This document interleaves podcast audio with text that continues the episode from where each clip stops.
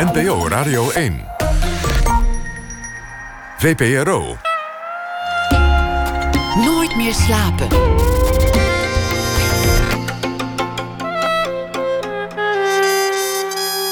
Met Pieter van der Wielen. Goedenacht en welkom bij Nooit meer slapen. Nederland, oh Nederland. Hoe kan een land dat in alle ranglijsten bovenaan komt drijven als het gaat om de gelukkigste plekken ter wereld, zo in de band zijn van de ontevredenheid? Dat was de vraag die Marieke van der Velde zich stelde, alvorens het land door te reizen. En dat project, daar gaan we over praten na ene. Dan komt ook uh, acteur Joris Smit op bezoek. Hij is uh, te zien in twee voorstellingen, Jeanne d'Arc en Tasso. Maar we beginnen met Guy Clemens. De champagne zal nog niet meteen zijn zijn opengetrokken in Huizen Clemens. Of misschien niet met die reden in ieder geval, maar wel leuk. Hij werd genomineerd deze week voor een gouden beeld voor de rol die hij speelde in de zaak Menten. Hij speelde de rol van journalist Hans Knoop, die de oorlogsmisdadiger Pieter Menten ontmaskert. Een rol gebaseerd op een werkelijk persoon. En dat deed hij vaker, ook als de jonge Lubbers in de serie Het Land van Lubbers. En als Bram Moskowitz in, uh, in de serie heette hij Benjamin Meijer in de reeks De Baatschap. En hij speelde ook Mark Rutte in de voorstelling Kunsthart van de Mug met de Gouden Tand. De aanleiding om hem uit te nodigen dit keer was een toneelvoorstelling, Hedda Gabler, te zien vanaf uh, dit weekend in Utrecht. De grote klassieker van Ibsen. En hij speelt Jurgen, die de echtgenoot is van Hedda, waarover straks meer. Guy Clemens werd geboren in 1981. Hartelijk welkom. Dankjewel.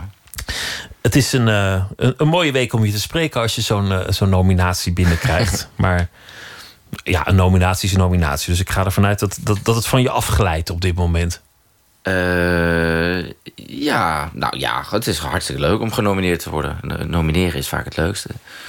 Want daarna moet je in die zaal zitten en dan, uh, dan, dus, maar, dan maar hopen dat je hem gewonnen hebt. Dat ze de goede envelop opentrekken. En, uh, en, en nou ja, ga zo maar door. Ja, ik ben twee keer eerder genomineerd voor iets. En toen heb ik twee keer het niet gewonnen. En dan kom je tot de conclusie dat de nominatie eigenlijk het leukste is. En daarna kan je dan opeens een, een verliezer zijn... terwijl je daar niet om hebt gevraagd. En dan zit je in die zaal en dan kijkt iedereen toch even naar je... van hoe gaat hij om met dit, uh, met dit tragische verlies. Ja, wellicht. Ja, ja. Of ze gaan je daarna feliciteren alsnog met je nominatie. Dat gebeurt ook. Je moeder was muzikant. Wat, wat speelde ze? Mijn moeder uh, heeft uh, dwarsfluit heeft zij gestudeerd. Ehm, en op latere leeftijd is zij nog cello gaan studeren. Opnieuw. Dus en eigenlijk heeft ze de overstap gemaakt naar cello. Het is van, van instrument gewisseld. Ja, ja. En nu inmiddels geeft ze toch ook weer les. Uh, geeft ze toch ook weer dwarsfluitles. Dus je komt uit een, uit een gezin met in ieder geval liefde voor muziek. Was er ook andere cultuur thuis? Um, nou, mijn moeder heeft vroeger wel, toen ik geloof ik echt baby was, nog echt aan muziektheater gedaan.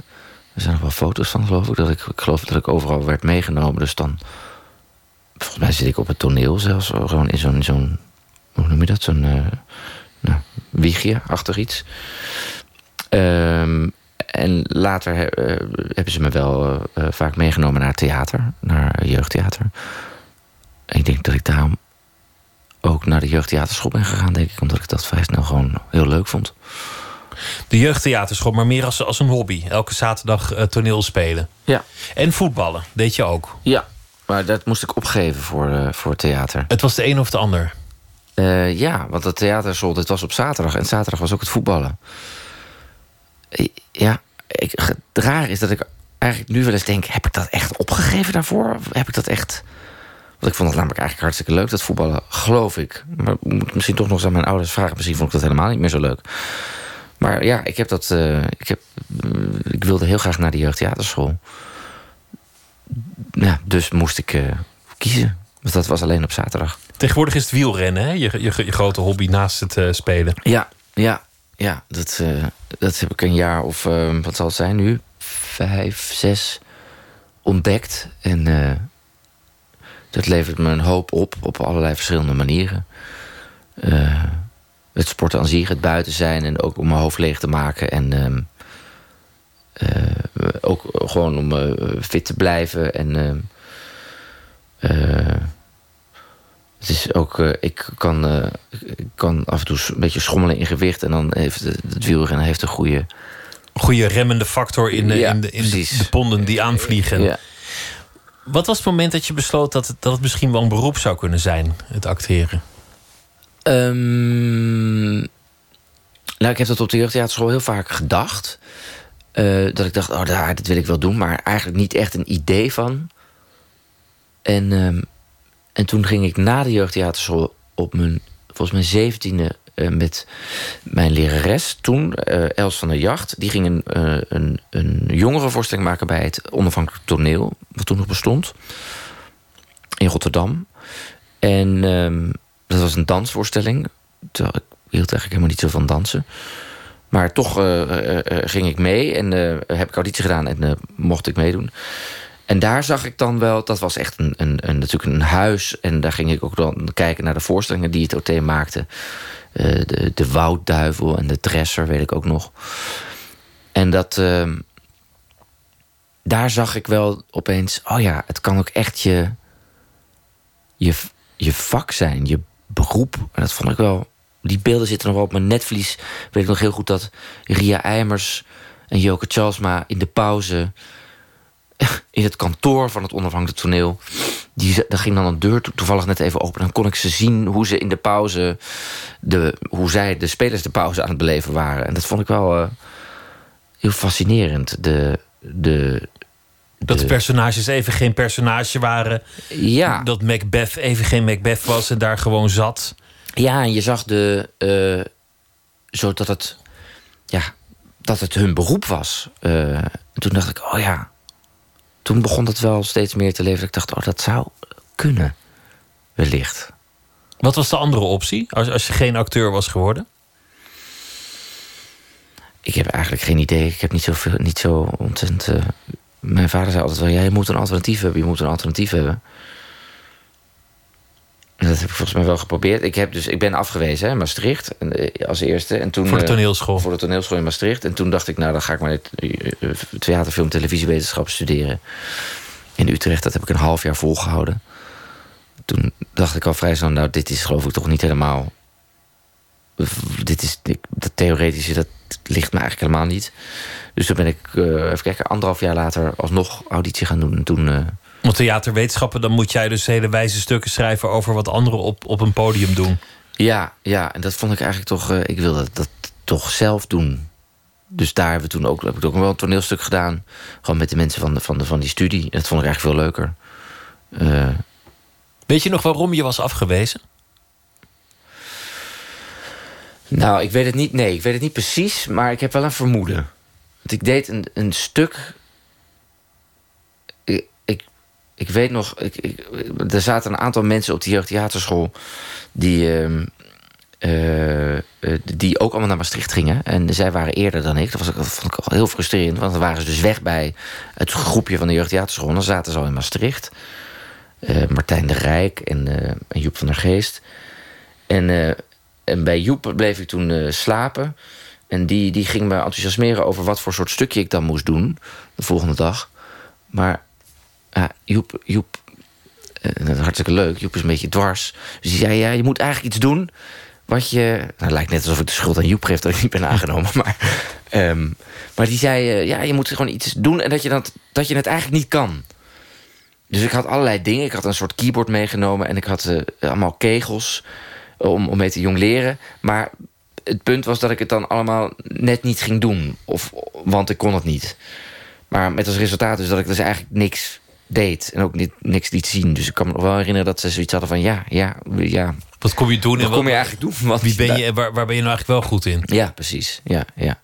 Dus dat... eh, ja. Maar goed, toen ging je film- en televisiewetenschappen eh, studeren. En toen dacht je, ja, dit is eigenlijk helemaal niet wat ik wil. Wat, wat, wat ben ik hier aan het doen? Toen wist je wel wat je wilde, maar de grote barrière was er nog, want je was niet aangenomen voor die toneelschool. Ja. Hoe, hoe verder? Ehm, nou, toen ben ik naar de vooropleiding gegaan in Utrecht. Dat was dan een privé vooropleiding. En dan had je eigenlijk ook gewoon, net zoals op de eh, toneelschool, de, de hele week gewoon les. Maar op een ander niveau. En eh, meer als voorbereiding voor de, voor de audities. En dat ben ik eigenlijk gaan doen. Ehm, een jaar lang en uiteindelijk weer auditie gedaan op meerdere scholen. Dit keer niet alleen naar Maastricht. Toen ook niet naar Maastricht. Ik weet ook niet zo goed waarom, maar misschien was mijn eh, ego gekrenkt of zoiets dergelijks. En, ehm, en toen uiteindelijk na veel moeite werd ik eh, wel aangenomen. En toen heb je die, die school gewoon, gewoon doorlopen. Heel snel ging daarna, toen je, toen je was afgestudeerd, je, je, je carrière eh, echt op gang komen. Wat, natuurlijk niet altijd het geval is. Het is nog niet gezegd als je van school komt dat je meteen rollen krijgt. Nee, Eén ane- anekdote die gaat is, is dat je zelf door Maria Goos uit de zaal werd gepikt om een rol te spelen. Ehm, Om- omdat je zo geëmotioneerd was door, door Ja. haar stuk. Ehm, dan moet ik even nadenken wat de volgorde was. Ik heb twee dingen met eh, Maria Goos daarover. Dat, de eerste voorstelling die ik na school deed... was inderdaad in de geschiedenis van een familie Avenir... geschreven door Maria. En ik heb twee ervaringen met haar. En die, dat was waarschijnlijk de eerste. De eerste was dat ik eh, nu even niet zag. Dat was een, een lunchvoorstelling toen. En het ging over vier mannen. En nou, uiteindelijk ging er, kort gezegd... eh, ging er eentje van dood... En daar moest ik zo ongelooflijk om huilen dat ik. eh, nou ja, ik, ik heb het la- later nooit meer meegemaakt. Maar ik kon niet meer stoppen met huilen. Ik kon, het lukte gewoon niet. Ik wilde wel, maar. Ik was echt geroerd door die voorstelling. Ja, of ook door het gegeven. Ook door het gegeven mannenvriendschap en dat er dan eentje zou wegvallen. En ik had net die ochtend daarvoor nog met een van mijn beste vrienden een, een bank verhuisd.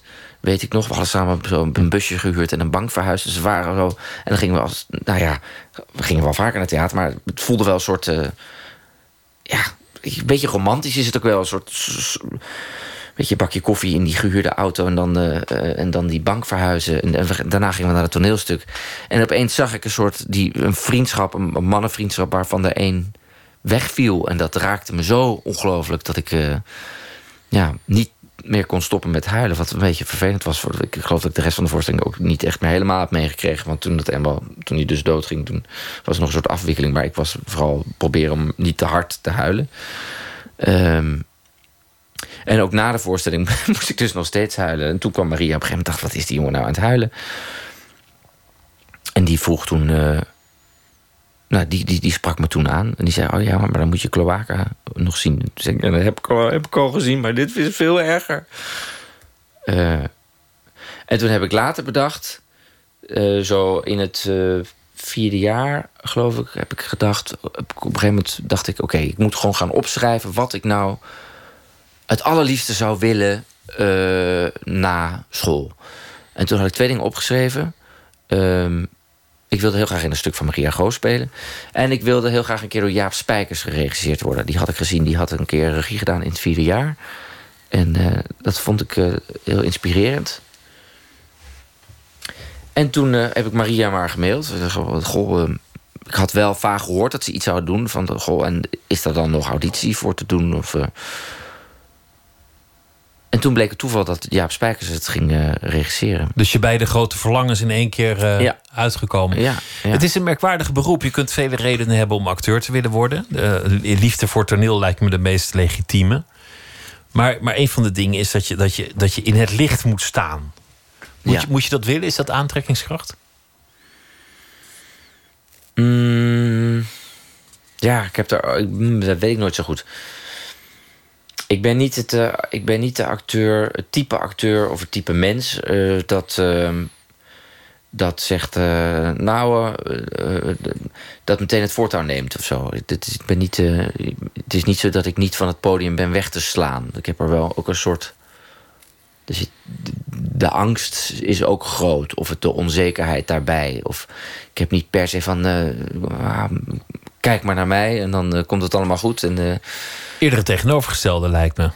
ja, ja. Je lijkt, je lijkt me tamelijk timide in het, in, in het dagelijks leven. I- Ja, nou, Nou, timide ik is weer een groot woord Ja. misschien, maar Nou, het is- ik ben niet een enorme... Iemand die constant op de voorgrond wil staan. Integendeel zelfs. Ehm, dus het is juist die wisseling, denk ik, die het eh, aantrekkelijk maakt. Mijn zoontje, die... Ik heb een zoontje van 4,5. En die had, die, die had laatst... eh, hadden we een familiebijeenkomst. En daar was een podium. En daar ging toen een jongetje een ander jongetje uit de familie, die ging daar iets op zeggen. En mijn zoontje die zat bij mij op schoot en die begon opeens te huilen. En ik dacht, oh god, nu is hij bang dat hij dat ook moet doen. Maar tegengestelde, tegenovergestelde was waar. Hij had opeens door dat dat ook een mogelijkheid was. En hij wilde niets liever dat dan ook doen. Ehm, nou, zo zit ik niet in elkaar. Die kant heb je, heb je niet. Nee. Maar toch, toch doe je het op een podium staan. En, en in vele rollen. En vaak ook in, in een rol van kwetsbaarheid. Wat moeilijker lijkt dan, dan dat je de, de grote strijder te paard bent op een podium. Nou, dat weet ik niet of dat zo is. Het lijkt, de, de grote strijd op het paard lijkt mij eigenlijk nog veel moeilijker. Waarom? Omdat, een, eh, omdat het daar vaak juist niet over kwetsbaarheid gaat. En dat vind ik veel. eh, ehm, ja, eenzijdiger. Of ja, ja eenzijdiger. Eh, en om daar dan je wisselingen in aan te brengen, vind ik, eh, lijkt mij heel moeilijk.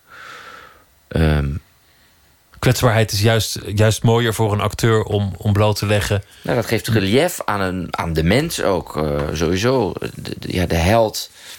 Ja, de held is eigenlijk natuurlijk niet, of tenminste vind ik niet per se zo interessant. Als daar niet een kant aan zit die, wa- waarin die kwetsbaar is. Eh, terwijl met de kwetsbaarheid kan je spelen, kan je overschreeuwen, kan je, kan je van alles doen. Maar als er geen kwetsbaarheid zit, dan, ja, dan weet ik, zou ik niet zo goed weten wat ik, eh, waar ik op zou letten of zou, zou moeten letten bij het pers- personage. Ik heb niet de indruk dat ze jou heel vaak vragen voor de rol van vechtersbaas of, of held. Nee. Of Nee.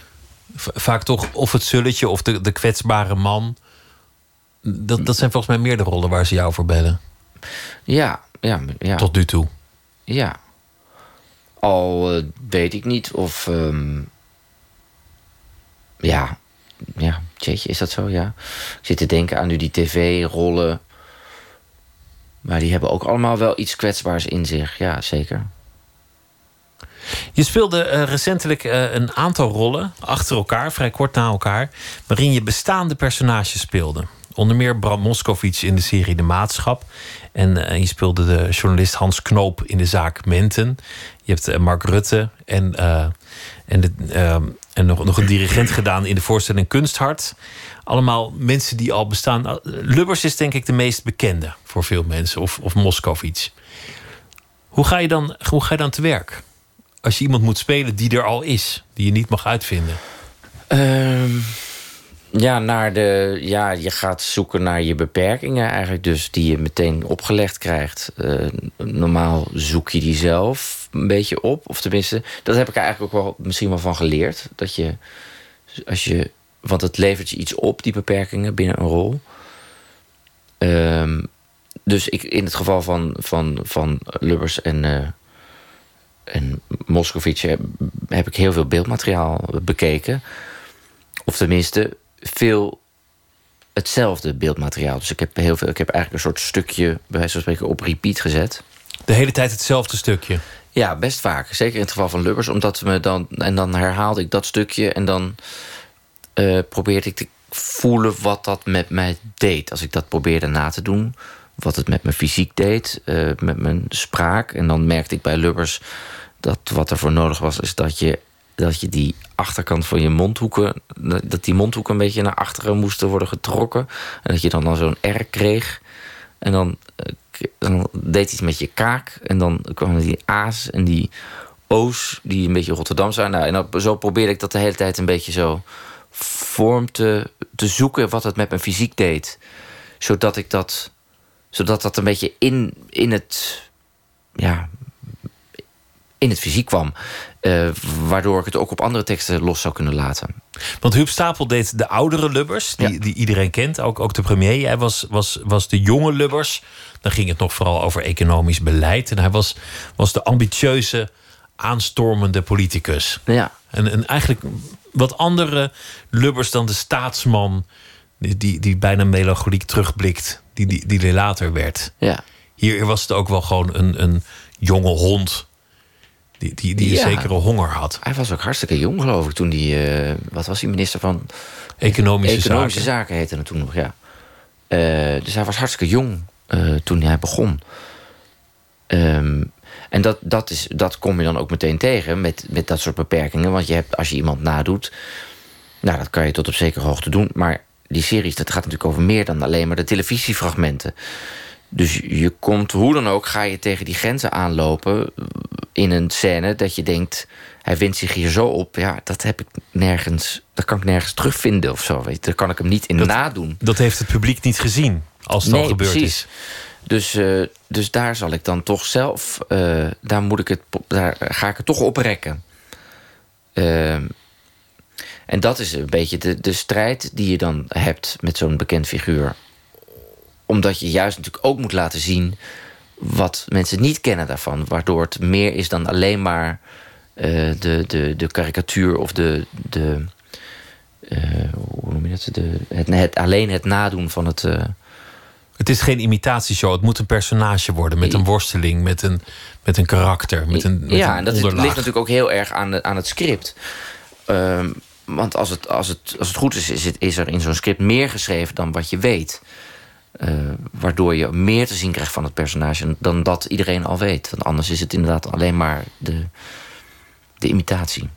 Bij Bram Moskowitz uh, deed je dat, nou ja, het kapsel. Alle broers Moskowitz die hadden dat uh, kapsel dat de broers uh, ook hebben. Ze heten Meijer in, in de serie. Ja. Ook om, om rechtszaken te voorkomen en, Ja. uh, en schadeclaims. Want daar was nog wat gedonder over. Jij bent Benjamin, maar, maar iedereen heeft lang door dat dit gaat over Bram Moskowitz. Ja.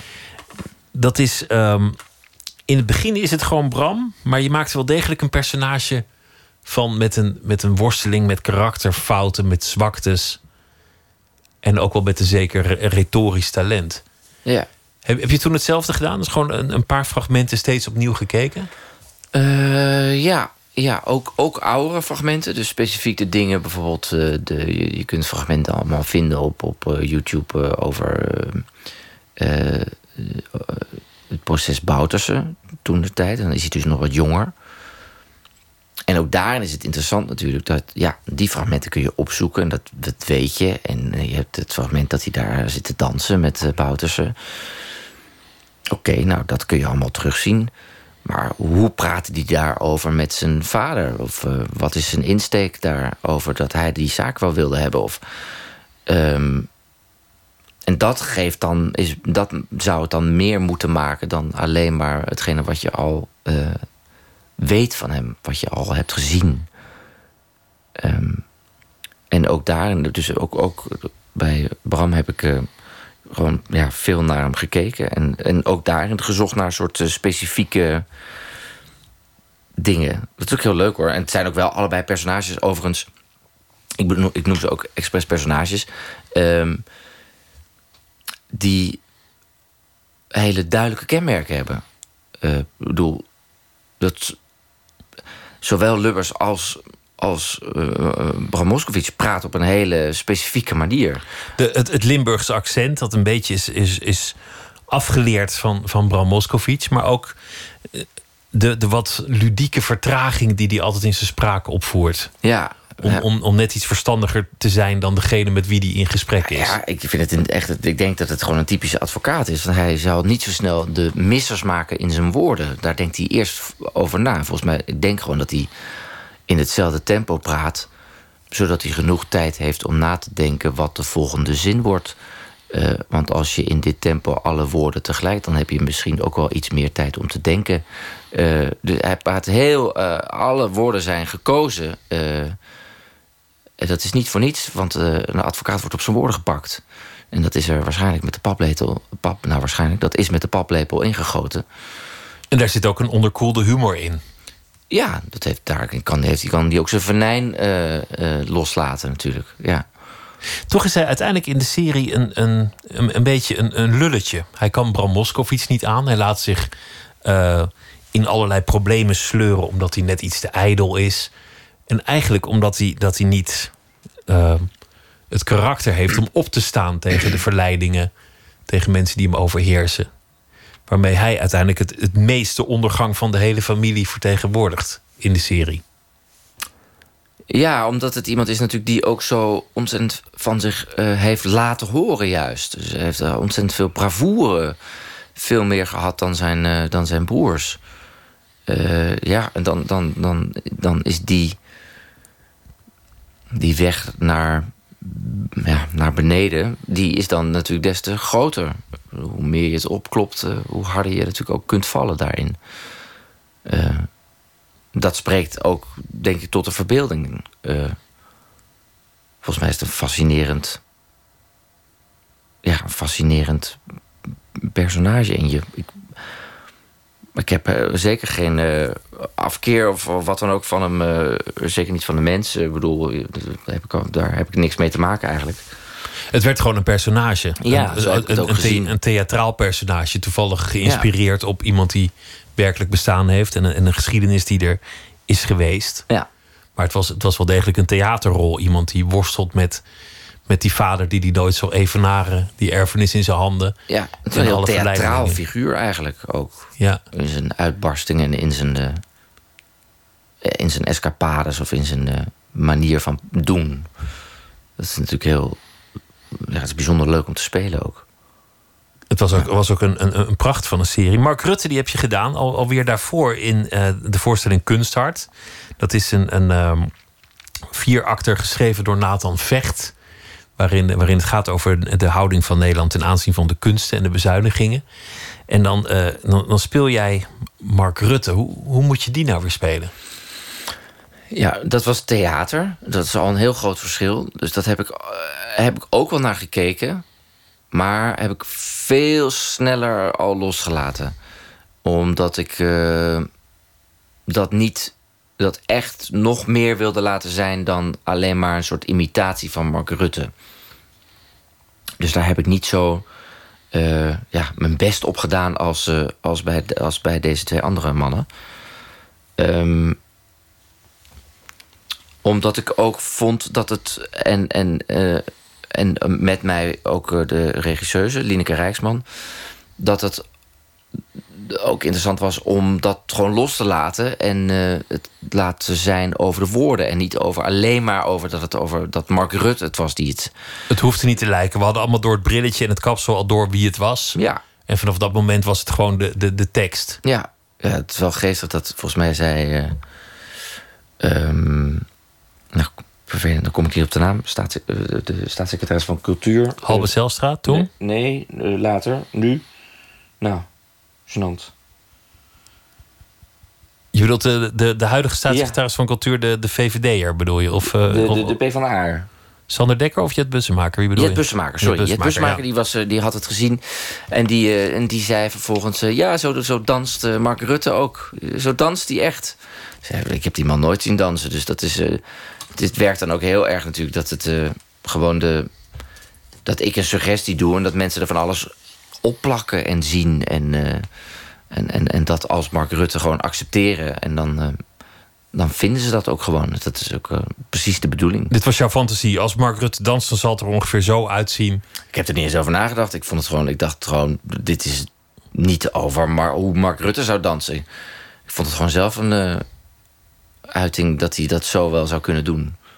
Of ik eigenlijk gewoon vooral. Het was, het was wel een bijzondere voorstelling, want het begon als, als een, een gedeelte ervan. Eigenlijk als, als een, een kleine voorstelling van 30 minuten. Ja. Die, die niet echt de bedoeling had op tournee te gaan. Die was een keer gespeeld en die sloeg aan. En toen hebben jullie hem wat langer gedaan. En toen uitgebouwd tot een voorstelling voor de kleine zaal. En jullie zijn uiteindelijk geëindigd met die voorstelling in Carré. En volgens mij nog, nog helemaal gevuld ook.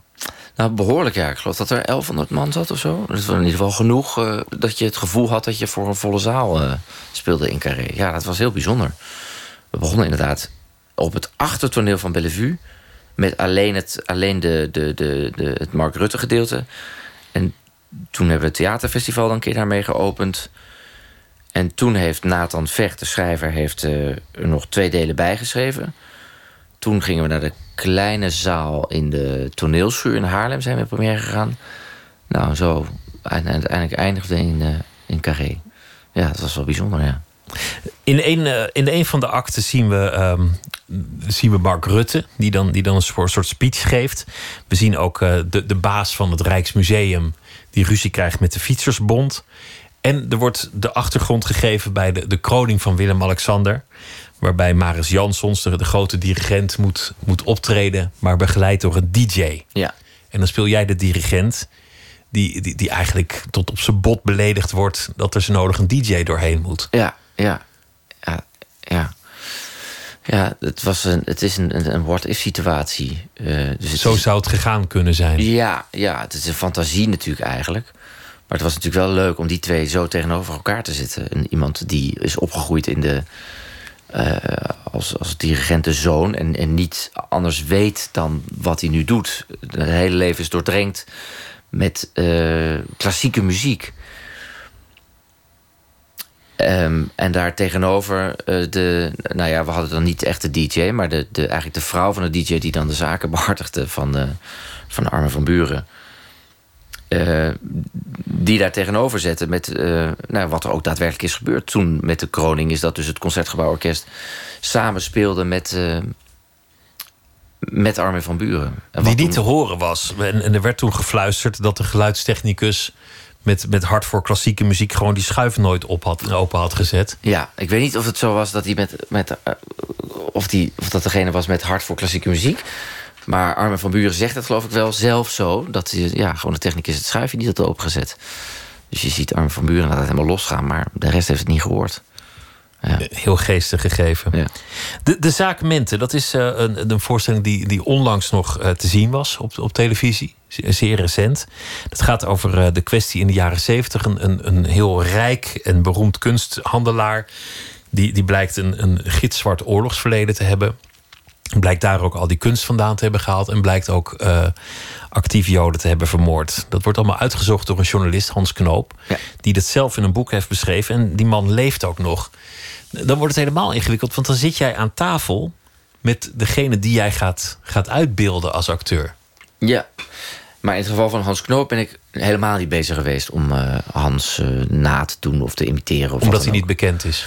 Omdat hij niet in die zin in het collectieve geheugen zit. eh, zoals een Lubbers of, of een Moskovits.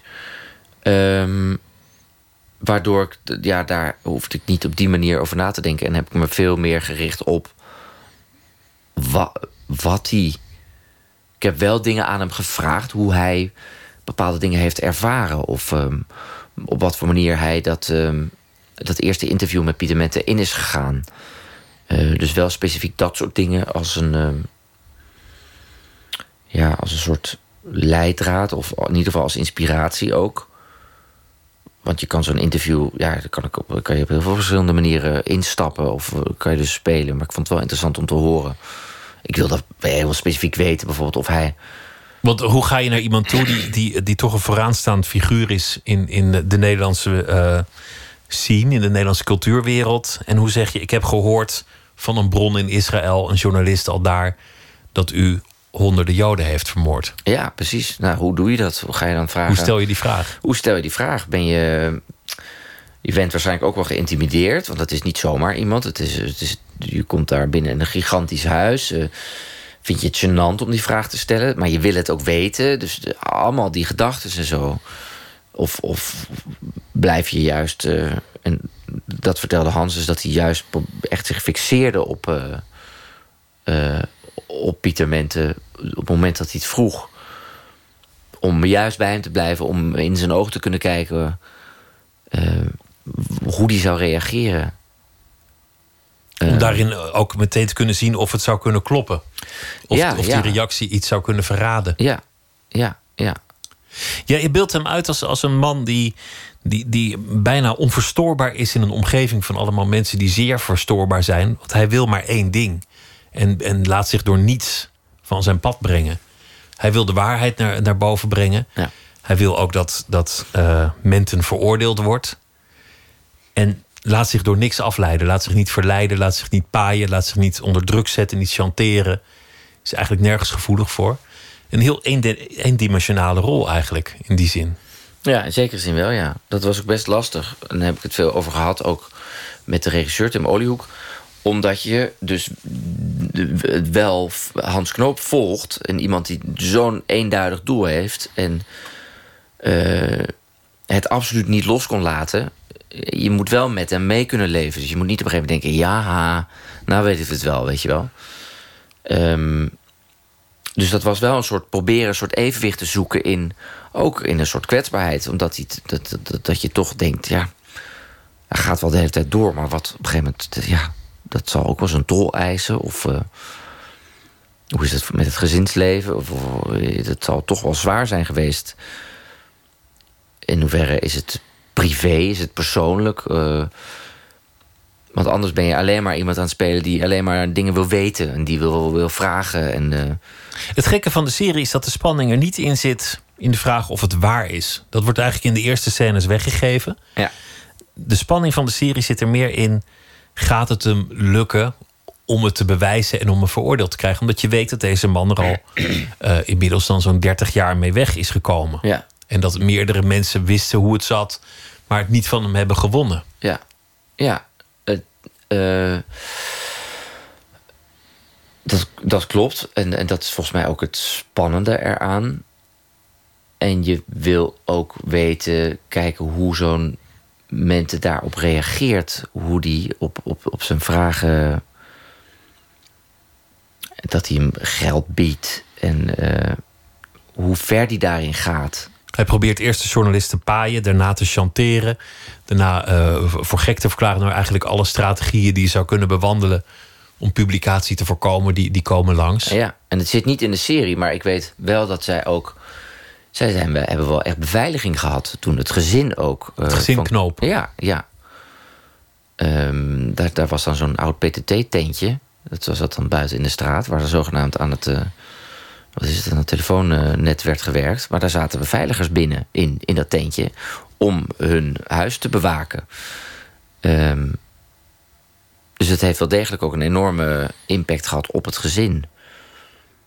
En er was natuurlijk ook maar één huistelefoon, dus als hij werd gebeld, dan nam ook wel eens een, als jij dan die was zijn dochter op of zo.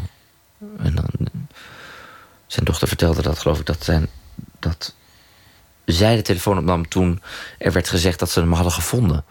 En dat was ze bijna vergeten te zeggen, geloof ik. Dat, dat ze wie hadden gevonden? Dat ze mensen hadden gevonden in Zwitserland toen hij gevlucht was. Oh ja, ja te, tegen het einde. Ja, ja. ja. Dus, ja.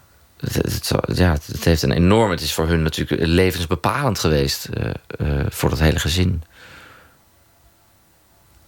Laten we gaan luisteren naar uh, muziek voor we gaan praten over waar je voor gekomen bent. Hedda Gabler.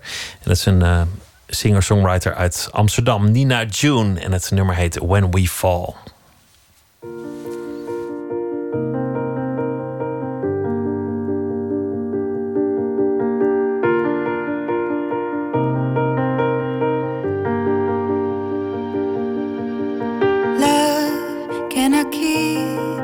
us alive.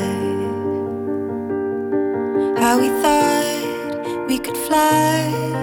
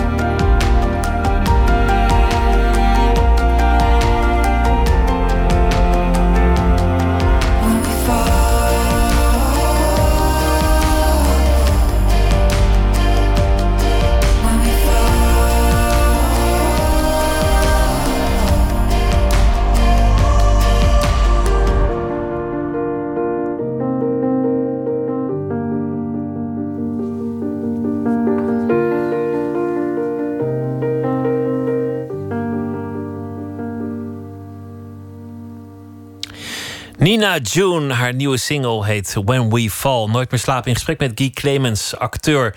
Naar aanleiding van de voorstelling Hedda Gabler. Daarvoor spraken we over een uh, hele reeks dingen die hij recent heeft gedaan. Een groot deel daarvan televisie, maar dit is weer uh, toneel. Een wezenlijk andere discipline, toneel en, en televisie. Ja. Een van de verschillen is denk ik dat je, dat je op toneel toch meer controle hebt over wat er uiteindelijk te zien is. Ja, je mag het nog een keer doen. Dat is een heel belangrijk verschil. De dag erna bedoel je? Ja, ja. Dat is een heel groot uh, verschil, vind ik. Maar bij, bij televisie lijkt het me moeilijk dat, dat, je, dat je niet precies weet waar je zit. Je doet een scène, je doet nog een keer een scène, iemand monteert het. Je weet eigenlijk niet precies welke take er misschien gebruikt wordt. Nee, zeker, klopt. Je hebt er veel minder, uh, veel minder invloed op. Kun je dat loslaten? Uh, ja, ja, ja, het heeft niet zoveel zin om erover na te denken. Je moet het gewoon loslaten. Ja. Of je nou wil of niet. Ja, je, ja, ja, je regisseur die maakt het. Die gaat het uiteindelijk eh, veel meer dan bij het toneel. Die gaat het echt editen zoals hij het wil. En die kan het helemaal nog omgooien. Allerlei scènes omgooien. Of helemaal eruit knippen. Of weet ik veel wat. Uh, ja. Zo is het leven. Ja, ja nou, het heeft niet zoveel zin om daarover na te denken. Je probeert je scènes zo goed mogelijk ten opzichte van die andere scènes te, te, te plaatsen en te spelen. Maar dat is... Uh, ja, meer kan je niet doen. Dat is hoe het is. Hedda Gabler, een, een, een klassieke voorstelling van, van Ibsen. Hedda is een vrouw en die kan niet kiezen. Ze is uh, eigenlijk iets te, te, vroeg getrouwd. Ze had misschien nog moeten wachten tot er een, een andere kandidaat langskwam. Maar zo is het gegaan. En nu heeft ze al die keuzes in haar bestaan. In, in de versie van Ibsen wordt ze geloof ik vooral gedreven door verveling. Maar Thibaut Delpeut, die, die deze heeft geregisseerd... die, die probeert een wat ander accent te leggen. Die maakt er wat meer de grote levenskeuzes van een vrouw die, die door besluiteloosheid wordt gedreven, meer dan verveling. Jij speelt de echtgenoot Jurgen. Hoe, zou je hem omschrijven? Hey, Jurgen Tesman is een, uh, zoals Hedda uh, zelf zegt, is een uh, vakidioot. Dus hij, hij, heeft een, hij is een boek aan het schrijven over ehm, uh, de, de, de, de, de huisnijverheid, uh, uh, huisnijverheid in Brabant in de middeleeuwen. Een historicus die helemaal bezeten is van dat onderwerp. Ja, ja. En, ehm, maar en hij is vooral heel goed in het ordenen en verzamelen van informatie. En ja, echt een vakidioot die leeft in de geschiedenis eigenlijk. en dat is eigenlijk het belangrijkste wat er in zijn leven is. En, hij zegt ook nog wel, nee, Hedda, Hedda is zeker absoluut... Nee, Hedda is natuurlijk ook... Dat is, dat is het fijnste van alles. Maar daarna zegt hij meteen, maar ik, heb zo'n zin om aan de slag te gaan met mijn werk. En vooral nu, nu we een eigen huis hebben. Een, uh, een gezellig huis, en een thuis om in te werken. Hij is vooral bezig met zijn, uh, met zijn werk. Met het grote meesterwerk dat er nog moet komen. Uh, ja, ja, en hij heeft al heel lang een concurrent gehad. Uh, Eilert Lufborg. En daar is hij in het begin van het stuk uh, in principe van verlost. Want die, uh, nou ja, die, die, die kon het leven eigenlijk niet aan in die zin dat hij geen maat wist te houden. Nou, die is, die is verder naar. Die, en dan, maar dan blijkt dat die Lufborg eigenlijk weer, weer terugkomt. En dat hij ehm, ook opeens een kandidaat is om hoogleraar te worden. Want dat is eigenlijk. Jurgen Tesman die is dan nu getrouwd met, met Hedda Gabler. En in eigenlijk is hij er zeker van dat hij uh, hoogleraar wordt. En dat, dan is een kostje gekocht, want dan heeft hij gewoon inkomen. En, uh, en, uh, maar omdat Lufborg opeens om de hoek komt, wordt het opeens onzeker of hij die baan wel echt gaat krijgen.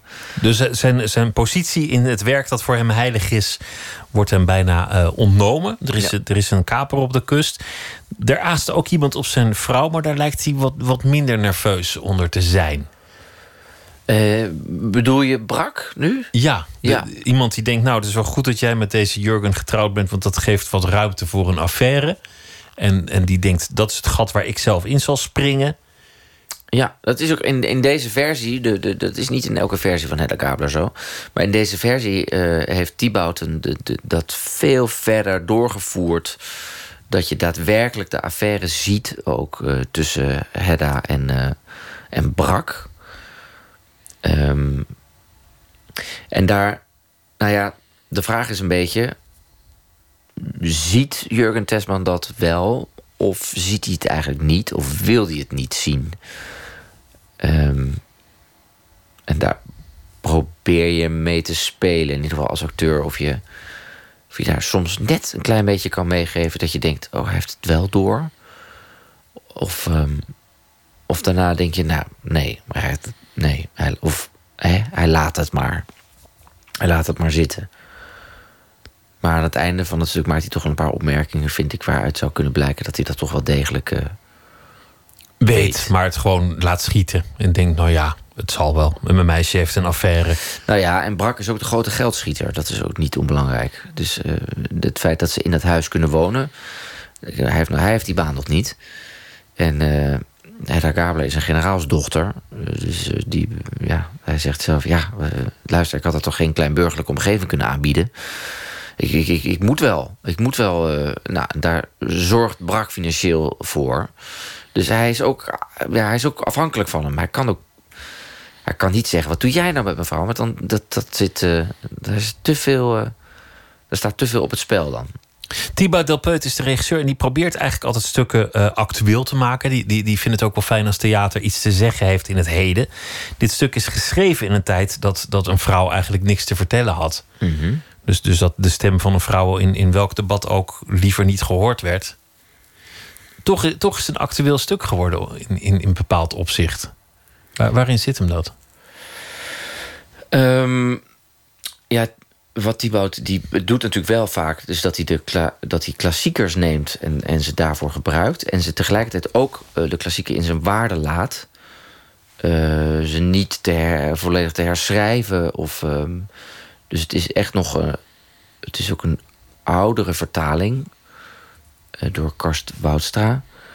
Um, ja, als je het precies zou willen weten, zou je het aan Thibaut moeten vragen wat voor hem. Want hij is echt de maker, vind ik in dit geval, van het stuk. Uh, Thibaut is echt een, een, een, type regisseur die heel erg um, een eigen visie heeft op het stuk.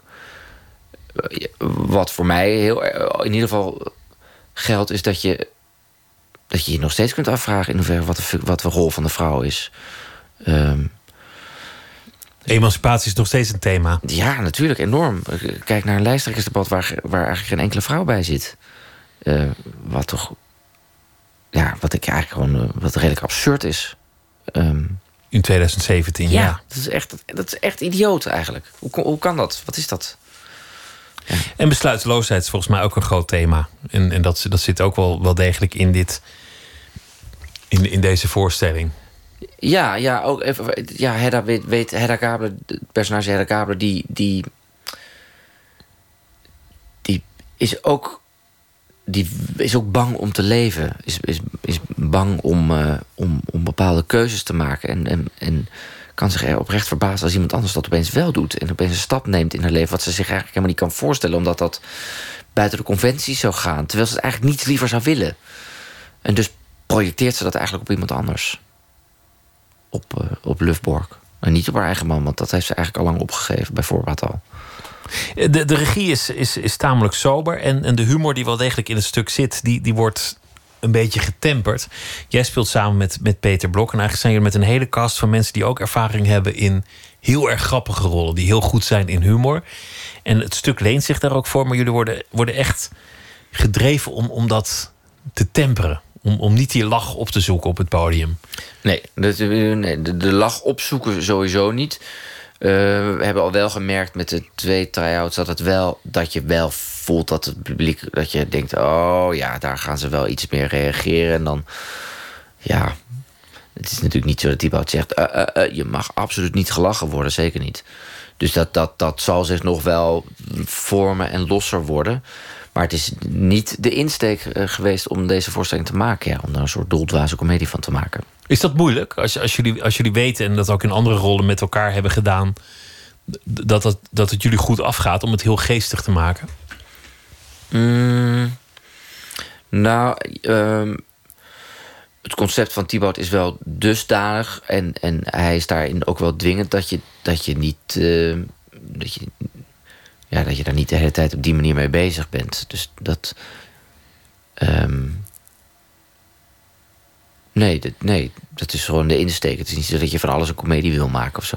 Je zoekt natuurlijk wel altijd een soort lichtheid op bepaalde punten op. En dat zal zich denk ik ook wel steeds meer gaan vormen. Ik, eh, ik zag jullie eh, twee jaar terug met eh, Terug naar Toen. Jij zat erin en uh, Tjitske Reiniga en, en Peter Blok ook. Deze zomer ga je weer in, in Bellevue zo'n zo'n zomervoorstelling in, doen. In het Delamar Theater, ja. ja. ja. Ja, volgens mij is het net bekend geworden. We gaan, we gaan uh, ook een stuk van. De, terug naar toen was ook een stuk van Michael Frayn.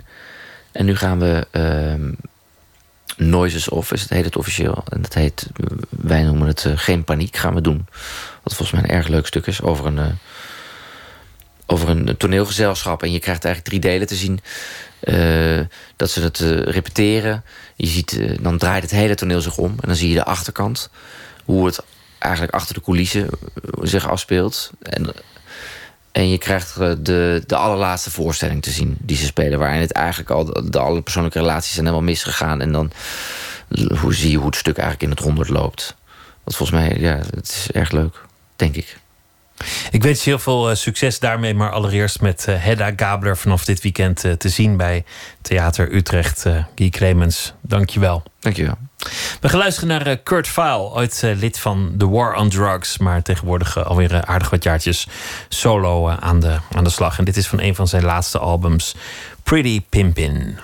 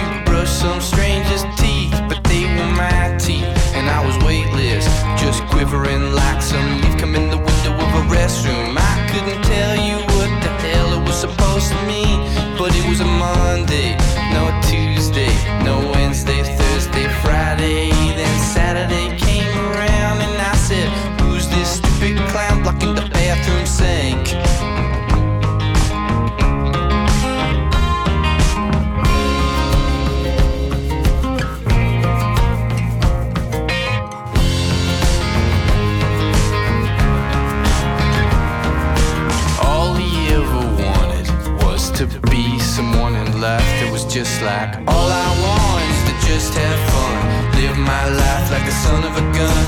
I could be one thousand miles away, but still mean what I say. Then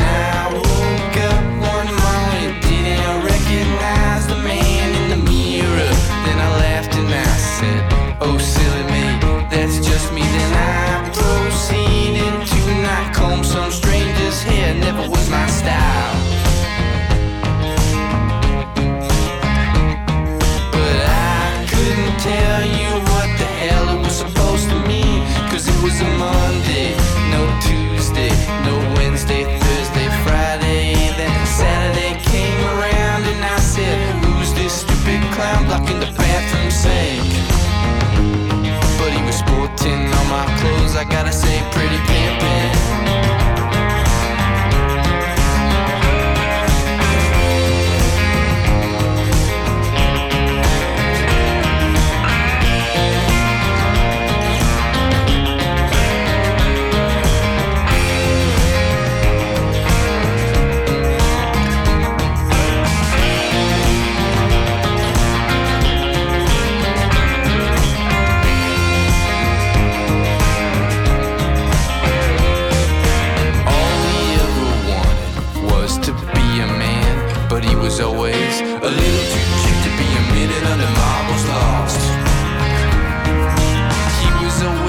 Thousand miles away while still standing in front of your face.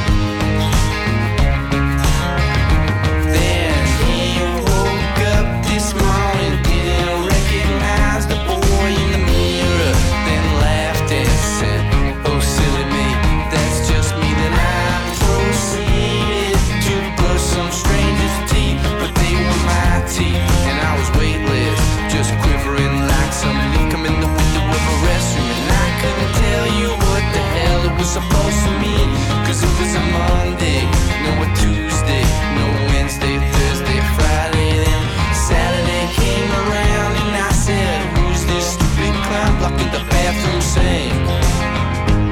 But he was all my clothes, I gotta say, pretty pimpin'.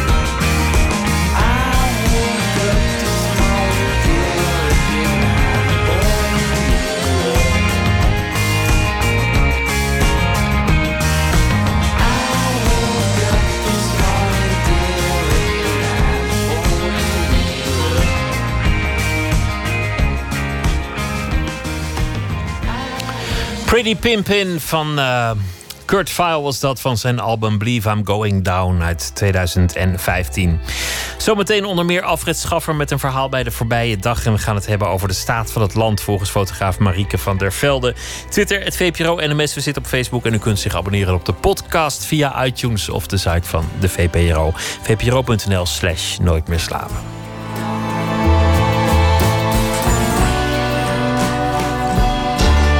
Radio 1, het nieuws van alle kanten.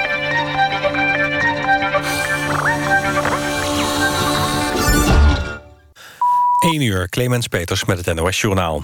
De speech van president Trump van vannacht... heeft de beurzen op Wall Street gisteravond naar recordhoogte opgestuurd. De Dow Jones-index eindigde ruim boven de 21.000 punten. Vooral dankzij de banken en andere financiële instellingen. Trump bevestigde in zijn speech dat hij de belasting voor bedrijven... en de middenklasse gaat verlagen. En samen met een mega-investering in de infrastructuur... vormt dat volgens analisten een magische cocktail voor de aandelenkoersen. De commissaris van de Koning in Drenthe, Jacques Tigelaar, stapt op. Hij kwam in opspraak omdat hij zijn schoonzus naar voren schoof... voor een bouwopdracht en dat in het begin ontkende. In het spoeddebat van de Provinciale Staten zei Tigelaar gisteravond eerst... dat hij door wilde gaan en hij bood zijn excuses aan. Later besloot de PvdA om toch af te treden. Hij zei dat de commotie een te zware last is voor zijn gezin en zijn gezondheid. Een evenementenbureau uit Almere heeft een kort geding aangespannen tegen de politie.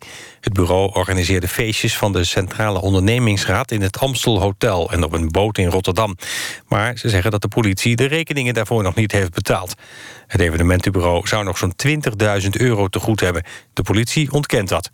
Over de dure feestjes en andere vormen van geldverspilling bij de ondernemingsraad ontstond grote ophef.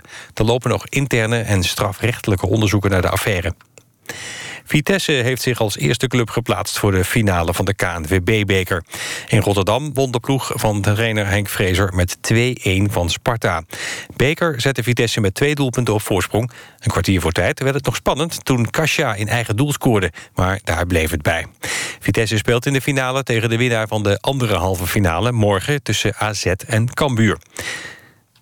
Het weer. Vannacht waait het flink, aan zee zelfs stormachtig. Overdag is er eerst bewolking, maar smiddags wordt het droger... en schijnt af en toe de zon. Het wordt een graad of 9. Dit was het NOS Journaal. NPO Radio 1. VPRO. Nooit meer slapen.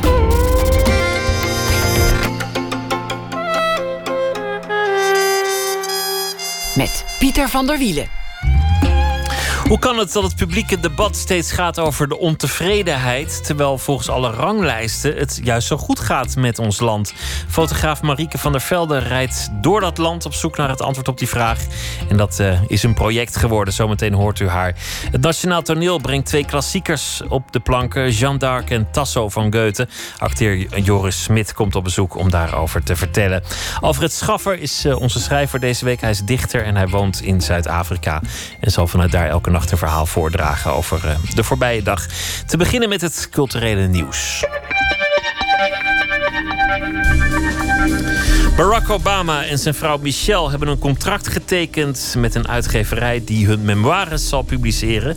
Volgens de krant The Financial Times zouden de Obama's daar 60 miljoen dollar voor krijgen. En dat is meteen een van de hoogste bedragen ooit in de geschiedenis, ooit op voorhand aan een auteur betaald. Meer presidentiële boeken. Acteur Alec Baldwin, momenteel uh, erg in het nieuws vanwege zijn satire op Donald Trump in Saturday Night Live, een uh, programma, heeft aangekondigd dat hij samen met auteur Kurt Anderson een boek zal schrijven over dat personage. De titel is al bekend: You Can't Spell America Without Me. En een leuk detail: het is dezelfde uitgeverij die ook de memoires van de Obama's zal uitbrengen. Netflix, het Amerikaanse bedrijf, zal 1,7 miljard euro investeren in Europese series en films. En dat zijn dan uh, koopproducties met Europese producenten. Op dit moment werkt Netflix aan 90 verschillende Europese producties. Waaronder een Duitse crimi, een Italiaanse maffiaserie en een Spaanse reeks over vrouwenemancipatie. In alle ophef en commotie bij de uitreiking van de Oscars was het uh, nieuws bijna ondergesneeuwd dat er ook een Nederlandse maker gelauwerd is. Angelo de Wit is net terug uit Hollywood. Hij was een van de mensen die een Oscar kreeg voor de visual effects van de film The Jungle Book. Angelo de Wit, goeienacht. Goedenavond, hallo. Een, een historische gebeurtenis om bij te zijn per definitie. Een Oscar-uitreiking. Maar dan ook nog eentje die, eh, die men niet licht zal vergeten. Hoe, hoe heb jij dat beleefd? Ja, het was eh, echt waanzinnig om dat eh, zo mee te maken. En ja, ik zal, ik, zal dit in, ik zal dit echt nooit meer vergeten. Het moment dat iemand zijn speech uit zijn binnenzak haalt en al begint. En er dan achter komt dat, dat ze de verkeerde hebben getrokken. nee, inderdaad. Dat was echt een, een hele happening, in- inderdaad. Hoe ging het bij jou eigenlijk? Want, want jij zat daar in, in de zaal en, en jullie met ja. je team. Voor jullie Ja. was het net zo spannend. eh, Minstens zo spannend als voor de mensen van eh, Moonlight en, en La La Land. Ja. Het ging wel vlekkeloos. Hoe was dat moment dat, dat jullie werden omgeroepen?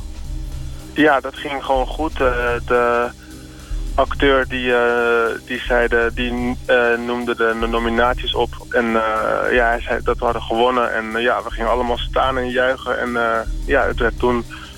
Ja, we waren gewoon heel blij. Gewoon met z'n allen. En wel verdiend voor de, eh, de film Jungle Book, de visual effects. Ja. Die, die ook eh, zeer memorabel waren. Ik heb de film in de bioscoop gezien. Het maakte indruk.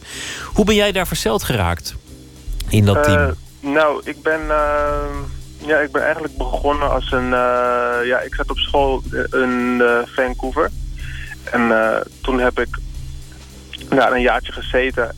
En toen heb ik een baan aangeboden gekregen in Londen. En ja, een beetje omhoog gewerkt en hard gewerkt en bijna niet geslapen. En toen kreeg ik een aanbieding uit Nieuw-Zeeland om te werken voor eh, ja, de grootste films. En toen eh, heb ik dus gewerkt aan The Hobbit en Dawn of the Planet of the Apes. En die waren toen ook genomineerd voor een eh, visual effects. En toen hadden we helaas niet gewonnen. En toen ben ik in 2015 ben ik toen weer naar Nieuw-Zeeland gegaan. En toen heb ik dus gewerkt aan Jungle Book en De Grote Vriendelijke Reus en The Maze Runner. En eh, ja, toen waren we dus genomineerd. En ja, nu hebben we dus gewonnen. Eh, Een spectaculaire film, de, de Jungle Book. Hoe moet ik me voorstellen dat het er voor jou uitziet, zo'n productie? Wa- Wat, jij Eh, precies doet, zit, zit je in een heel groot team of doe jij een paar scènes? Hoe, hoe, hoe heb je dat eh, Ja, wat, wat, wij doen is, eh, ja, we werken met een eh, team van ongeveer 75 man. En eh, ik ben een senior en dus ik stuur de mensen aan. En ja, ik heb dus direct gesproken met de regisseur en die zegt dan precies hoe hij het wilt hebben. En dan gaan wij dat zeg maar maken en dan, ja, dan wordt zeg maar de hele tijd geschakeld. En ja, wij zijn zeg maar het team, wij maken, wij krijgen alles aangeleverd. Dus wij krijgen zeg maar de bomen, de rook, eh, de, de aapjes, eh, ja, noem het maar allemaal op. En dat eh, maken wij dus allemaal als één geheel. En ja, dat moet gewoon zo lijken alsof het echt is gefilmd. Onvoorstelbaar veel werk is erin gezitten volgens mij in die film. Ja, het is wel wekelijks werken we wel rond de 70 uur eraan, ja. En dat met 75 man en dat gedurende een, een periode van een Ja, halfjaartje half jaar. Ja. Ja. Nou ja, er staat nu ook eh, een Oscar-winnende productie eh, op jouw naam en wel voor jou, jouw onderdeel. Hartelijk gefeliciteerd. Dank u wel, dank u wel. Wat wordt je volgende project? Nou, ik heb een ehm, korte film gemaakt, 2016. En eh, die heb ik toen eh gereleased. En die is opgepakt in Los Angeles door een producer. on, die onder andere heeft Man of Steel geproduceerd. En eh, ja, die gaat mij dus helpen nu om deze film als een echte film te maken. En dat wordt mijn eh, debuut als regisseur. Ik wens je heel veel eh, succes daarbij en dank dat je aan de telefoon wilde komen. Angelo de Wit, Dank u wel, meneer. dank je wel.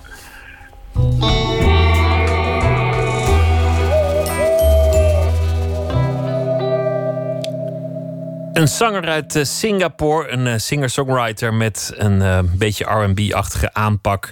Hij viel al op met covers van Frank Ocean, maar ook Duke Ellington. En dit nummer schreef hij zelf. Hier is Linus Hablet met Gone.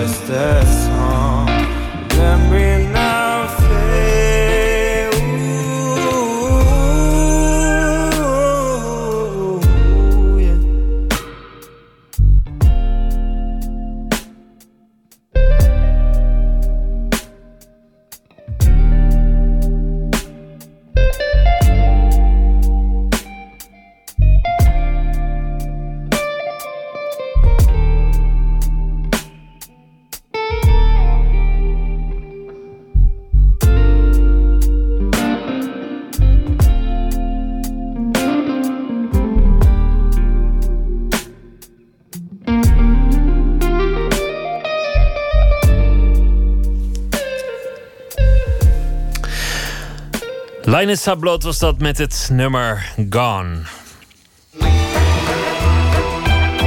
Nooit meer slapen. Fotograaf Marieke van der Velde wil de andere kant van het nieuws laten zien. Ze legt niet zozeer de bommenaanslag vast, maar juist het alledaagse leven in bijvoorbeeld Bagdad of Kabul.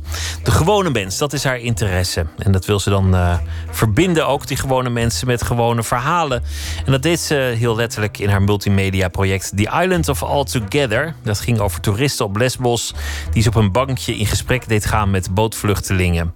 Ze won er een eh, zilveren camera voor voor vernieuwende fotojournalistiek. Na jaren van buitenlandse projecten is ze dit keer op tournee gegaan op rondreis door Nederland. Verslaggever Eliane Meijer die reed op een koude februaridag een eindje mee met Marieke van der Velde. Nou, je ziet, het is hier flink afgelegen. Ik kan me zo voorstellen dat als het stormt, dan stormt het hier pas echt. Eindeloze velden. En het is nu helemaal zo desolaat met die sneeuw eroverheen. Maar het is wel heel mooi. Het is prachtig. De eerste afslag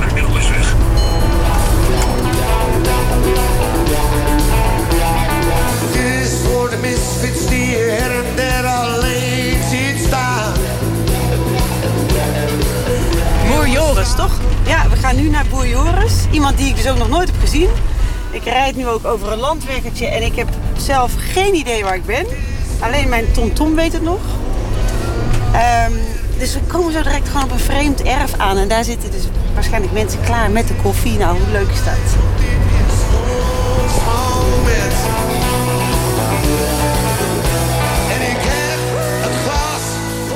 Fotograaf Marieke van der Velde vindt dat de tijd gekomen is. Ze werkte jaren in het buitenland, in gebieden waaruit vooral verhalen over oorlog en ellende ons bereiken. Maar nu richt ze de camera op haar eigen Nederland. Want terwijl zij zich door al die reizen steeds meer thuis voelde komen in dit zo geolied lopende land, schijnt er een groeiend aantal mensen te zijn dat juist vindt dat er van alles mis aan het gaan is. Ja, de ochtend dat Trump werd gekozen, toen dacht ik echt van... oké, ik het lijkt alsof ik hier iets echt niet begrijp.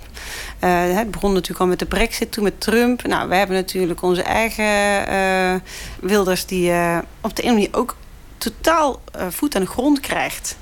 Dus ik, ik begon echt te denken van... ik moet gewoon echt met mensen door heel Nederland praten... om te kijken hoe zij dat nou zien. En, en, en als die onvrede er dan is... want dat is wat ik elke dag hoor in de media... is onvrede, is onvrede. Als die dan zo groot is, wat, wat is er dan aan de hand? En wat zou je er zelf aan willen doen?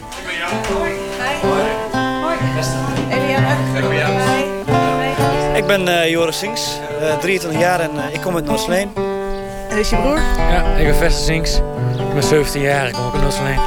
Ja, dat zal altijd... Uh, je kunt de mensen uit Noordsleen weghalen, maar je kunt Noordsleen nooit uit de mensen weghalen. Ineke uit Urk, Annie uit Amsterdam, Halda uit Hem, Henk uit Hengelo, Guus uit Roermond... Marieke van der Velde is de afgelopen maanden bij 22 willekeurige Nederlanders op de koffie gegaan. In elke provincie wel één. Om te vragen hoe het er volgens hen met Nederland voor staat. Op de boerderij van vader en zoon Sinks in het Drentse Noordsleen gaat het al gauw over stereotyperingen. Wij zijn geen, uh, wij zijn geen uitbuiters. Wij werken hard voor, uh, voor onze dieren. En het is mij vroeger al geleerd dat als jij geld wil verdienen, dan moet je geen boer worden. Want dat doe je gewoon puur uit liefde voor het vak. Maar is het dan zo, hoe, hoe kun je dan die kloof kleiner maken tussen mensen in de stad en de boeren? Nou ja, ik denk dat heel veel boeren er tegenwoordig wel aan toe zijn om een keer wat mensen op een bedrijf te laten komen. Om ze gewoon te laten zien hoe het gaat. Want iedereen heeft last van een slecht imago. Nou, ik, ik vond bijvoorbeeld boer Joris vond ik wel een hele interessante ontmoeting. was een jonge jongen. Um, maar ik vond het ook interessant dat hij zei van... Uh, ja, ik zou bijvoorbeeld ook wel een keertje naar de Schilderswijk willen... om daar met Marokkaanse jongeren te spreken van mijn leeftijd. Want wij als boeren worden ook gestigmatiseerd. En uh, we hebben ook een slecht imago. En uh, dus misschien begrijpen we elkaar ook wel. Dat we ons daar niet zo goed bij voelen. Hij is nu aan het spoelen. Wat is dit? Dit is de melkrobot. Terwijl Joris met Marieke verder praat, ga ik met de 17-jarige Vester, zijn broer, hun koeien bekijken. Ja, die worden hier gemolken. Ik zie ze erachter liggen, met z'n allen. En staan. En wat vind je van het project van Marieke? Dat ze heel Nederland doorgaat om mensen gewoon te spreken bij, bij een koffietje. Ja, ik vind het ook goede zaken, want mensen weten te weinig, denk ik. Ja, ik van elkaar? Ja, en ook gewoon van, van verschillende nou, dingen in de maatschappij. Ik bedoel, ik heb ook wel eens bij, bij, bij, ouders van vrienden en die hebben ook geen flow idee hoe het hier werkt. En die wonen dan ook nog wel hier in de buurt. En uh, ja, dat vind ik dan wel bijzonder. Ik had laatst een Nederlands opdracht. Dat moesten we um, het, het, een beetje het lezen en dan een heel opdracht moesten betrouwbaarheid moesten we weten. En dat vind ik wel een van de, van de beste opdrachten die veel meer mogen doen. Want ik hoor ook zo vaak mensen naar me toe komen en die komen dan met, met dingen aanzetten waar ik denk van dat is een grote leugen. Gewoon, dat is gewoon nepnieuws eigenlijk waar ze het ook niet veel over hebben. En vind je dan wat Marike doet, um, gaat dat dan meer over waarheid? In, in, in, kijk je, ja, krijg je een betere wel. kijk op, op, op mensen op deze manier? Ja, dat, dat denk ik wel. Gewoon koffie drinken? Ja, Vertellen. gewoon weten hoe, hoe het echt gaat. En niet uh, op Facebook kijken en er komt iets voorbij.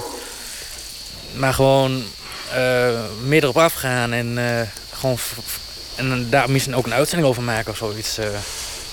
Maar ja, ik bedoel, hoe, die mensen die natuurlijk weer nu zitten na natuurlijk en die denken ook van ja, is dit echt waar of is het ook weer een ja, hoe je dat, hoe je dat moet doen, dat, dat weet ik ook niet. I did not blow up any buildings. I did not wage no phony wars. I did not ask for attention to my words. Zie mij. Zie mij zoals ik echt ben.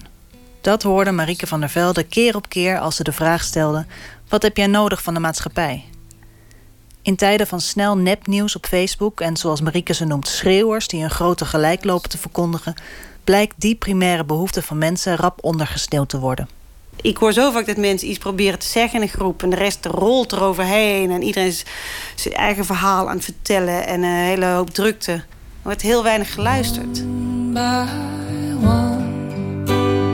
we will join a Terwijl het grootste verwijt aan politici vandaag de dag lijkt te zijn dat ze niet luisteren naar de ontevreden onderbuik, zegt Marieke: luister eens naar die mensen die je niet hoort. Eén negatief nieuws heeft alweer tien keer positief nodig om weer in balans te komen. En ja, ik bedoel, je ziet gewoon de retoriek van Trump en ook van Wilders. Je ziet gewoon de retoriek. Je kunt er gewoon een handboek eh, naast leggen hoe ze dat doen. Zeiken, zeiken, zeiken. Ja, ik heb daar gewoon, eh, ik word daar kotsmisselijk van.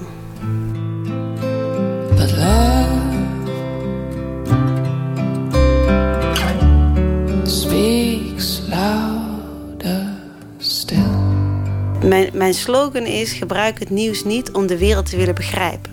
En daarmee zeg ik dus niet dat je het nieuws niet moet volgen. Dat moet je doen. Is iedereen zoals die wil. Maar ehm, gebruik het niet om de wereld te willen begrijpen. De wereld is zo iets anders dan het nieuws. Ik heb wel eens ooit, eh, een, eh, zat ik in Irak.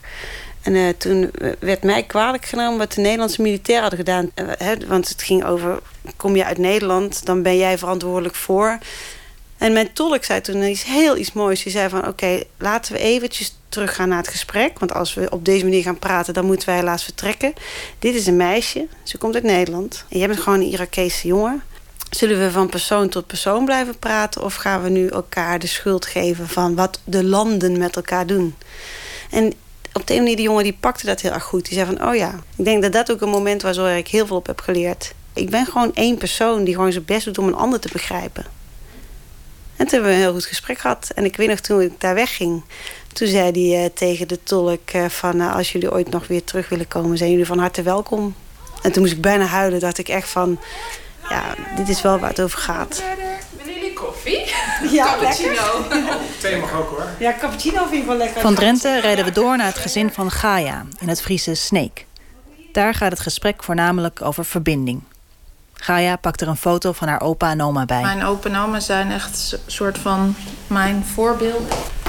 En eh, ze hebben allebei Auschwitz overleefd. In Auschwitz waren ze ieder in, een, in het eigen kamp. En heeft, hebben ze geprobeerd contact met elkaar te houden op, op hele gekke manieren. Om verbinding te houden. Dus eh, hij heeft eh, stukjes brood gespaard. Ze kregen dus een brood en dan spaarde hij stukjes brood. En dan had hij een homp. En dan zorgde hij dat iemand dat bij mijn oma bracht. En dan wist mijn oma dat hij nog leefde. En dat gaf haar weer energie.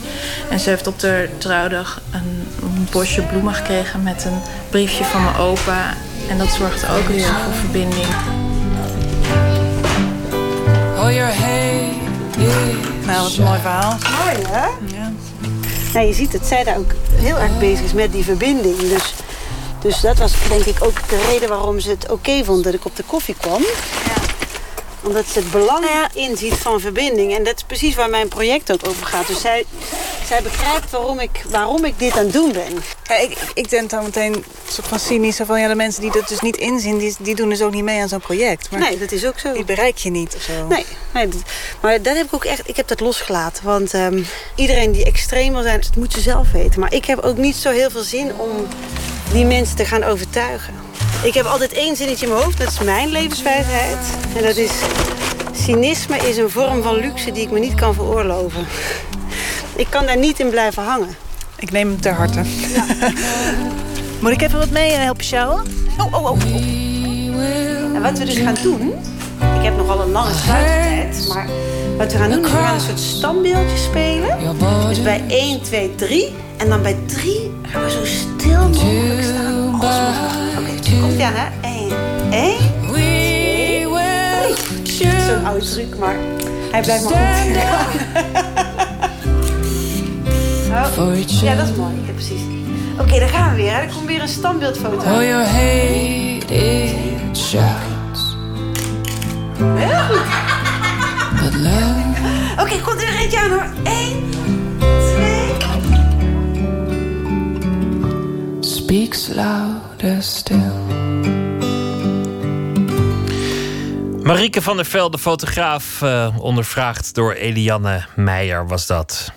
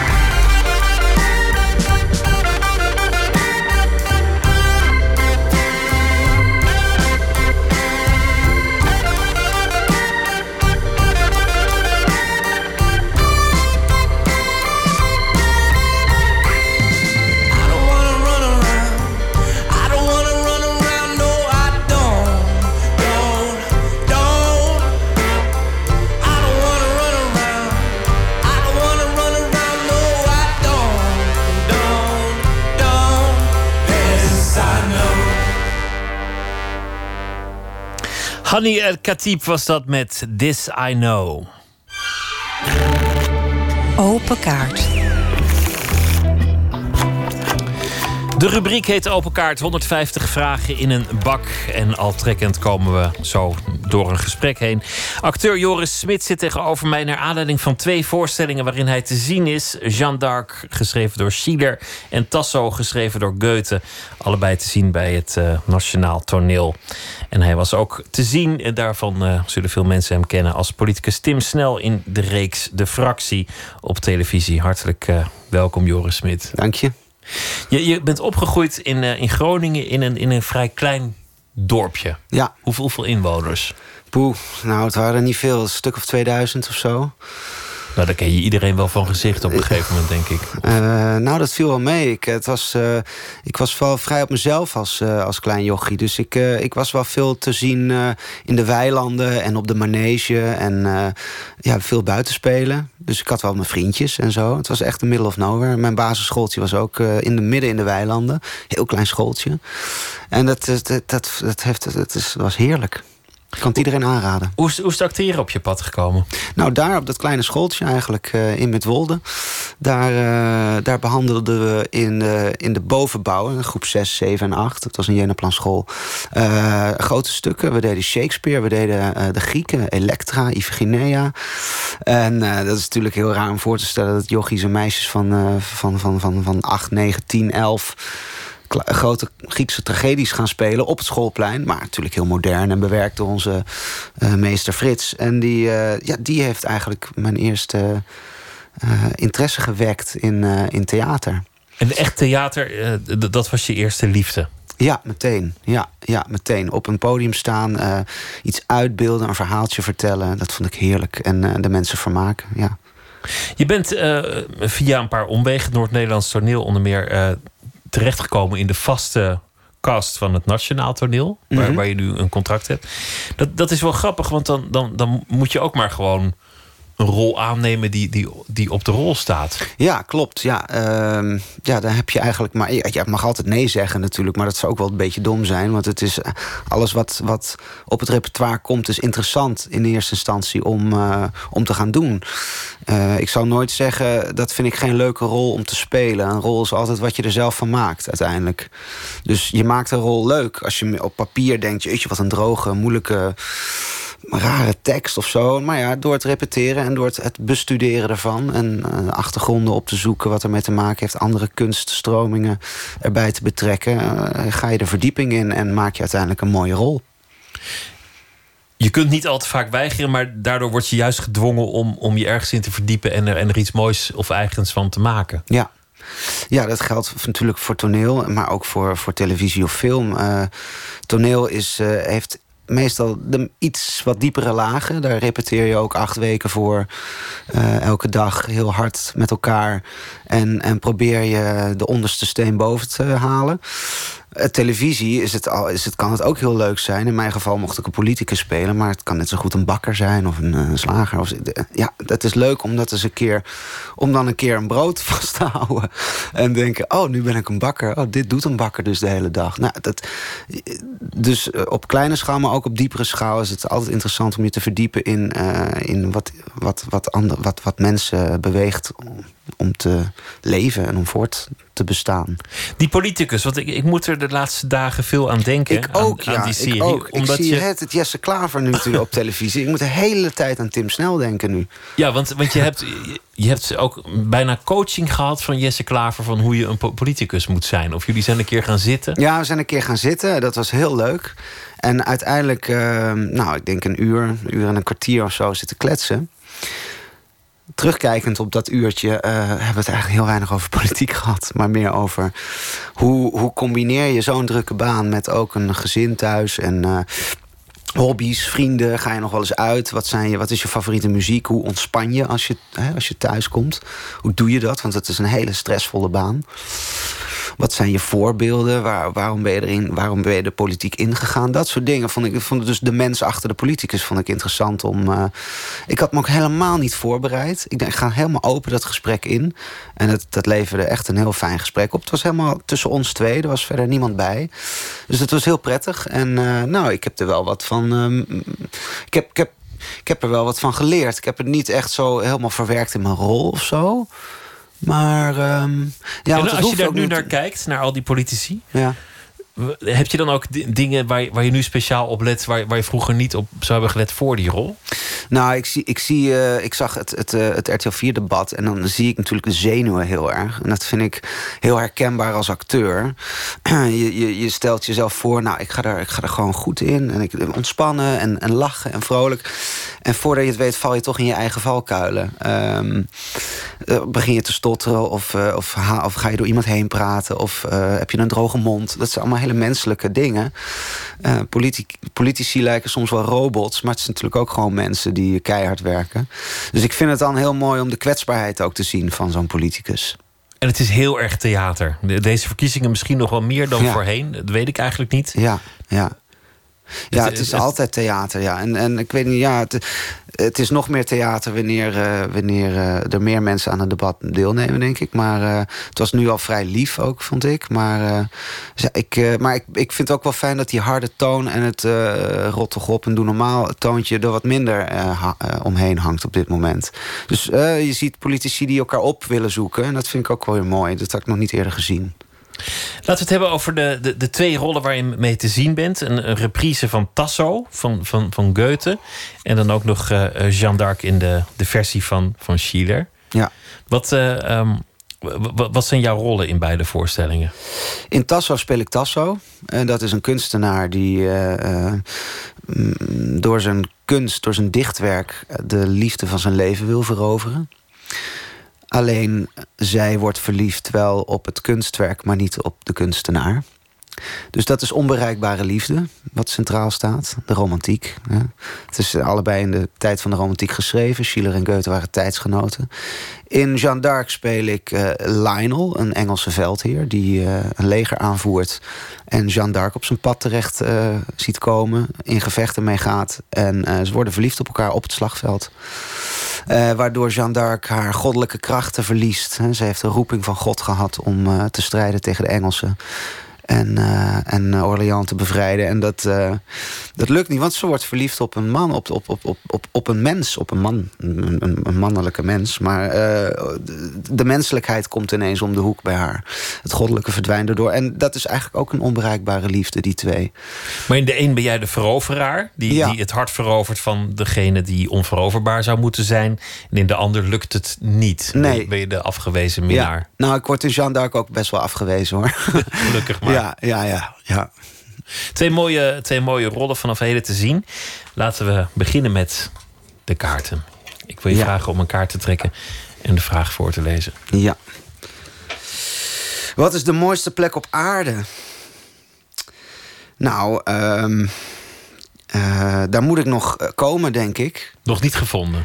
Nee, ik, eh, ik, ik, vind alles, ik, vind, eh, ik vind alles de laatste tijd heel erg mooi, omdat ik veel fotografeer. Eh, dat is echt een nieuwe hobby van mij. En dat doe ik analoog met een oude Pentax. Heel ingewikkeld in het begin, maar nu, ik, krijg, ik heb hem nu helemaal door. En ik vind het leuk om de moeilijke weg te kiezen. Want je kunt ook gewoon met je telefoon of met een mediamarkt-apparaat klakken. En als ik foto's maak van plekken waar ik kom... ik ben nu in Schiedam aan het repeteren bijvoorbeeld. Dan denk je, ja, Schiedam, daar loop je dan doorheen, dan ga je naar het theater. Ik dacht, ik ga vandaag een half uurtje eerder... want ik wil ook even die kerk zien en het licht viel mooi. En een, een, stadswal. En door fotograferen kijk je beter. Kijk je beter naar de dingen om je heen. En dat vind ik echt een, een openbaring. Eh, ik was eh, afgelopen zomer op Bali. En daar heb ik ook veel gefotografeerd. Met, met kilo's aan, aan kringloop, oude meuk. Maar dat vond ik heerlijk. En eh, omdat je ook lang moet doen over een goede foto met een analoge camera... kijk je ook extra goed. Je ziet heel veel mensen fotograferen, maar die kijken eigenlijk niet. En die gaat dan, als ze terug zijn, gaan ze terugzien. Maar het is veel leuker als je op het moment zelf op een mooie plek bent om echt te kijken. En het fotograferen helpt me daarbij. Ik vond Bali heel erg mooi. Ik, ben, ik hou heel erg van natuur. En die natuur heb je ook in Tolbert, waar ik opgegroeid ben, het kleine dorpje in Groningen. Eh, dus ik ben wat dat betreft heel divers. Ik zou, mijn grootste wens is heel graag om naar IJsland en naar Groenland te gaan. En daar te fotograferen. Ja, ook. En eh, ik geloof dat de mooiste plek op aarde voor mij zou kunnen zijn... een plek waar, eh, waar, het, waar het een soort vacuüm is van...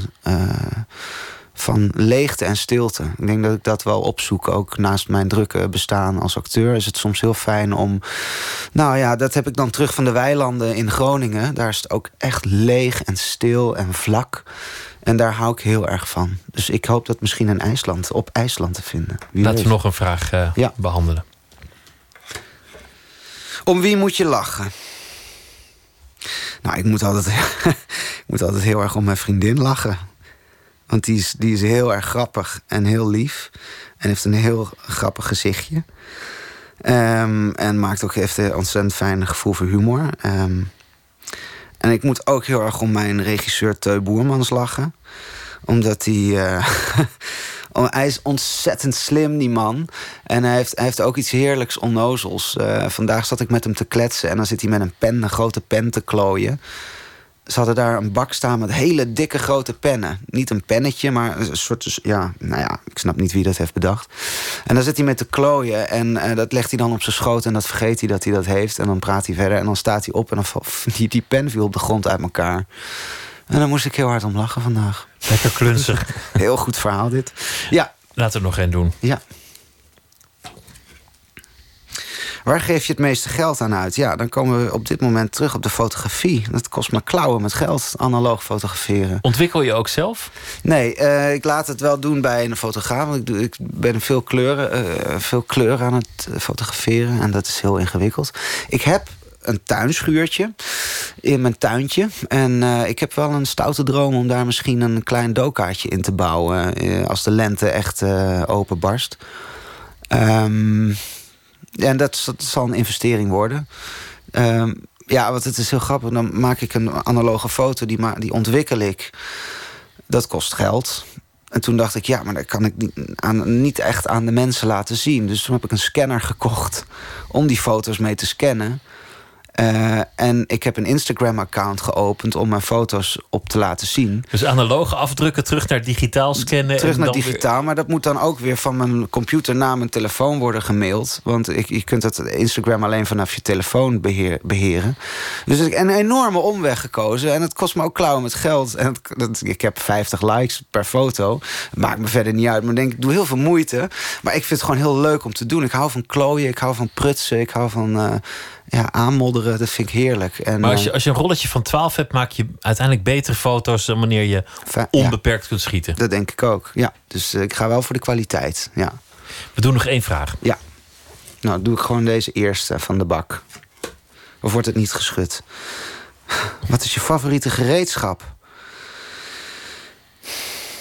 Nou, ik ga het niet weer over fotografie. Een camera is gereedschap. Nee. En Ja, ook om, om te kijken. Nou ja, mijn ogen. Nee, mijn stem misschien wel. Ik, dat is een heel belangrijk, eh, belangrijke tool in mijn eh, vak.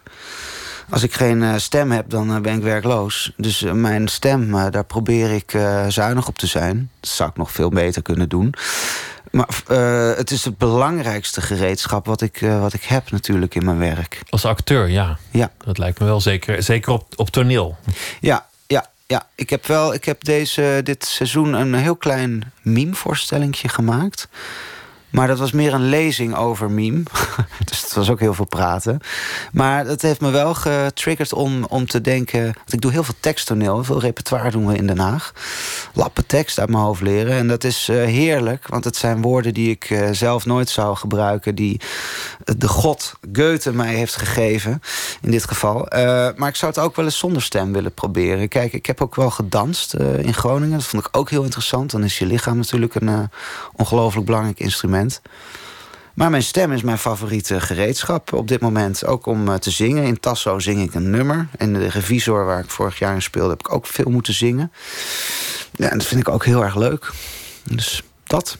Veel plezier bij eh, beide stukken Tasso en Jeanne d'Arc te zien bij het eh, Nationaal Toneel. Joris Smit, dankjewel. Graag gedaan.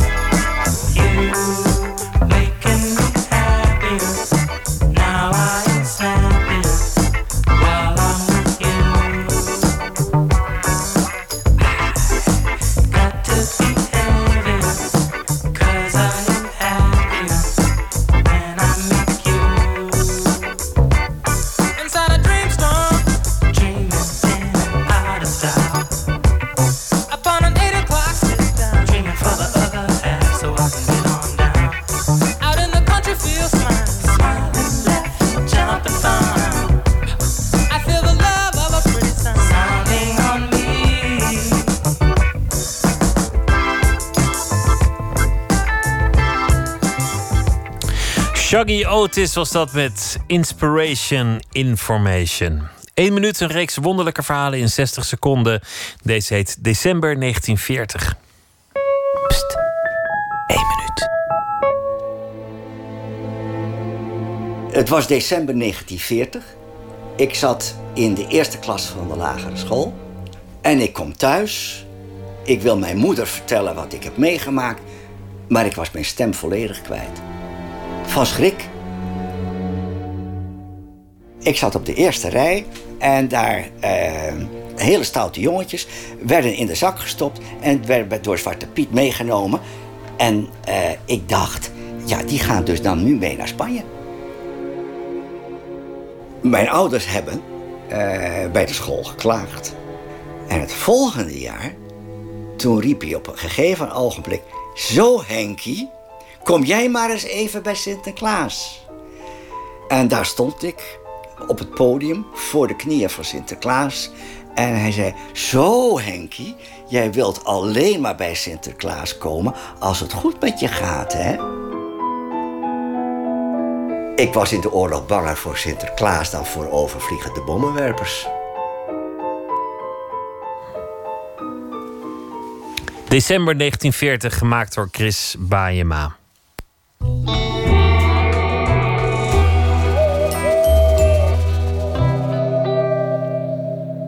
Alfred Straffer is onze huischroniqueur deze week. Hij zal elke nacht een verhaal voordragen bij de afgelopen dag. Hij is eh, dichter, maar hij is momenteel ook docent aan de Universiteit van Stellenbosch, Zuid-Afrika. Alfred, goeienacht. Hallo, goeienacht Pieter. Hoe gaat het? Ja, het, eh, ja, het, gaat, het gaat goed. Eh, het, is hier al, het is hier al een nacht natuurlijk. Hè. Het is hier, eh, hier verder eh, dan in Nederland. Het is hier al, eh, nou, al een uurtje verder op dit moment. Want jullie hebben daar wintertijd en wij hebben geen wintertijd. En eh nou ja, goed is altijd een beetje tussen haakjes. Of is op dit moment tussen haakjes in, eh, in Zuid-Afrika. Of in elk geval in deze provincie. Omdat het hier ontzettend warm is op dit moment. Het is natuurlijk zomer.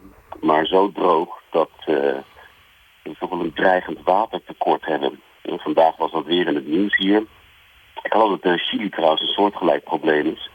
Maar eh men zegt dat op dit moment nog zo'n 120 dagen over zijn eh, waarin er nog water is. Maar dat er daarna eh, waarschijnlijk een groot watertekort gaat komen. Dan is het water gewoon op. Tenzij wanneer het tussendoor gaat regenen of er iets anders gebeurt. Precies, maar ja, dat, daar is natuurlijk weinig kans op. De afgelopen paar jaren is het hier al ontzettend droog eh, rond deze tijd. Het regent nauwelijks. Dus het is eh, eigenlijk een soort zachte crisis al. Maar niemand weet wat er, eh, wat er moet gebeuren om, om dat eh, grote probleem dat dreigt op te lossen. En je moet je voorstellen dat je dus in Nederland weet dat je nog maar 120 dagen watervoorziening hebt. Wat doe je dan? En daar is men wel mee bezig, maar een echte oplossing is er niet. Dus iedereen is druk bezig om water te besparen. Er zijn strenge sancties, maar nou ja, het is nog niet echt, echt op te lossen op dit moment. Dus eh, dat is een echt hele grote crisis die eraan zit te komen, waar je eigenlijk heel weinig aan kunt doen. Dus dat is eh, eigenlijk elke dag eh, groot in het nieuws en op de radio. Het is een groot gespreksonderwerp. Dat is echt een, eh, een, een serieus probleem, lijkt me, een, eh, Ja. een, een watertekort. Ik ben benieuwd naar je verhaal. Ik weet het, meneer. Iedereen heeft zo zijn eigen problemen. Iedereen vindt zijn eigen problemen het belangrijkst. Sommigen hebben problemen omdat hun land hun burgers vermoordt. Andere landen hebben dan weer problemen omdat ze denken dat er niemand meer in hun land past. Door de mensen die op de vlucht slaan en op zoek zijn naar rust en vrede. Er zijn landen waar er problemen zijn omdat bijna niemand belasting betaalt. Landen waar bijna niets te eten is. Je hebt zelfs landen waar aardbevingen zijn, terwijl dat eigenlijk helemaal niet kan. Aardbevingen hebben hier niet. Ook geen oorlog. Wel vluchtelingen uit de buurlanden, vooral Zimbabwanen. Die nemen het werk van ons af. Wij hier in Belinda Road hebben niets te vrezen. En niets te verliezen. Gangs, verkrachtingen, diefstal, dreigementen. Menenburg is een gangsterparadijs. We nemen het nieuws met een korreltje zout. Trump, who cares? Zuma, de nieuwe iPhone, who cares? Elke dag moeten we voor onze kinderen bidden dat ze niet in een of ander vuurgevecht terechtkomen. Vorige week zijn er nog drie afgeknald. Per ongeluk. Maar Alicia was bijvoorbeeld nog geen zes. Zes jaar. Lees je daar iets over in de krant? Wat wel de hele tijd in de krant staat, meneer, is de droogte. De branden overal. Bijna elke dag staat er wel iets af te fikken in de West-Kaap-provincie. Laatst nog bij onze schoonfamilie in Woester. De droogte is verschrikkelijk, maar we kunnen er niets aan doen. En het zijn de rijken met hun zwembaden en grote tuinen, die verbruiken te veel. En die worden wij publiekelijk te schande gemaakt omdat we op nummer 2 staan van de 100 grootste waterverspillers. Wij hier in Menenburg hebben helemaal niet genoeg geld om water te verspillen. De overheid zegt dat deze provincie nog 120 dagen water over heeft. Als het niet gauw heel hard en heel lang gaat regenen. Nou, dat gaat dus niet gebeuren. Het wordt elk jaar droger. Alles verdampt en de dammen raken leeg. Als mensen geen water hebben, wordt het een grote ramp. Maar niemand heeft een plan. Aan de andere kant, 120 dagen in Menenburg is vreselijk lang. Die moeten we eerst maar zien te overleven. Alfred Schaffer vanuit eh, Zuid-Afrika, waar eh, watertekort dreigt, waar de droogte aanhoudt en waar nog 120 dagen watervoorziening gegarandeerd zijn. En daarna wordt het allemaal onzeker. Dankjewel en heel graag tot morgen. Goeienacht. Goedenacht, Pieter. De bandleden van de Amerikaanse band Alalas werkten allemaal ooit in dezelfde platenwinkel. En eh, daar vonden ze elkaar ook vanwege de muziek die ze deelden. De liefde daarvoor uit de jaren 60. Kun je ook horen aan dit nummer. Tell me what's on your mind.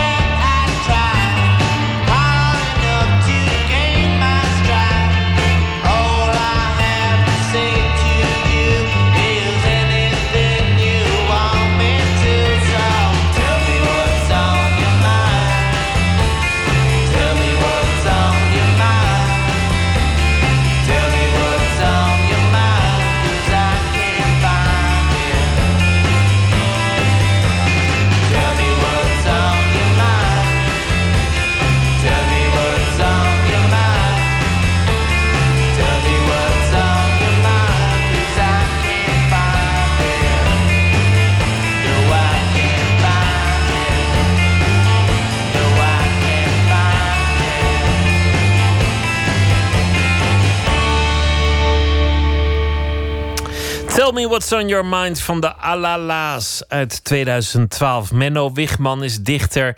En we gaan eindigen met eh, een van zijn gedichten. Vannacht eh, het gedicht Tot de Bodem.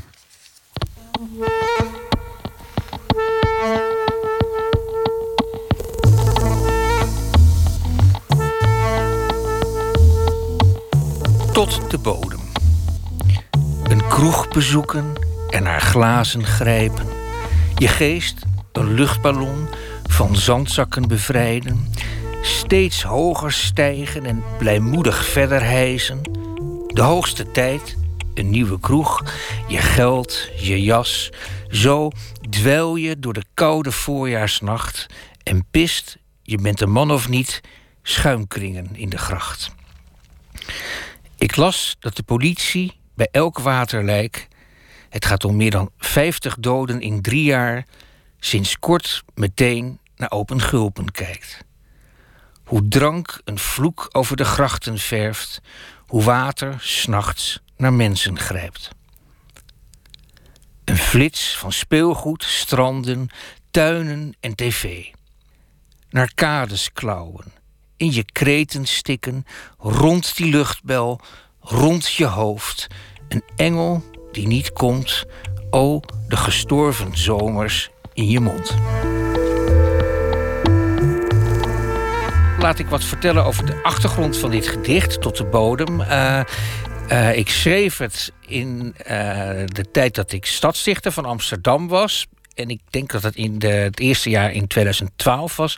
In die tijd las ik ergens dat er in de grachten van de hoofdstad heel wat mensen om het leven kwamen.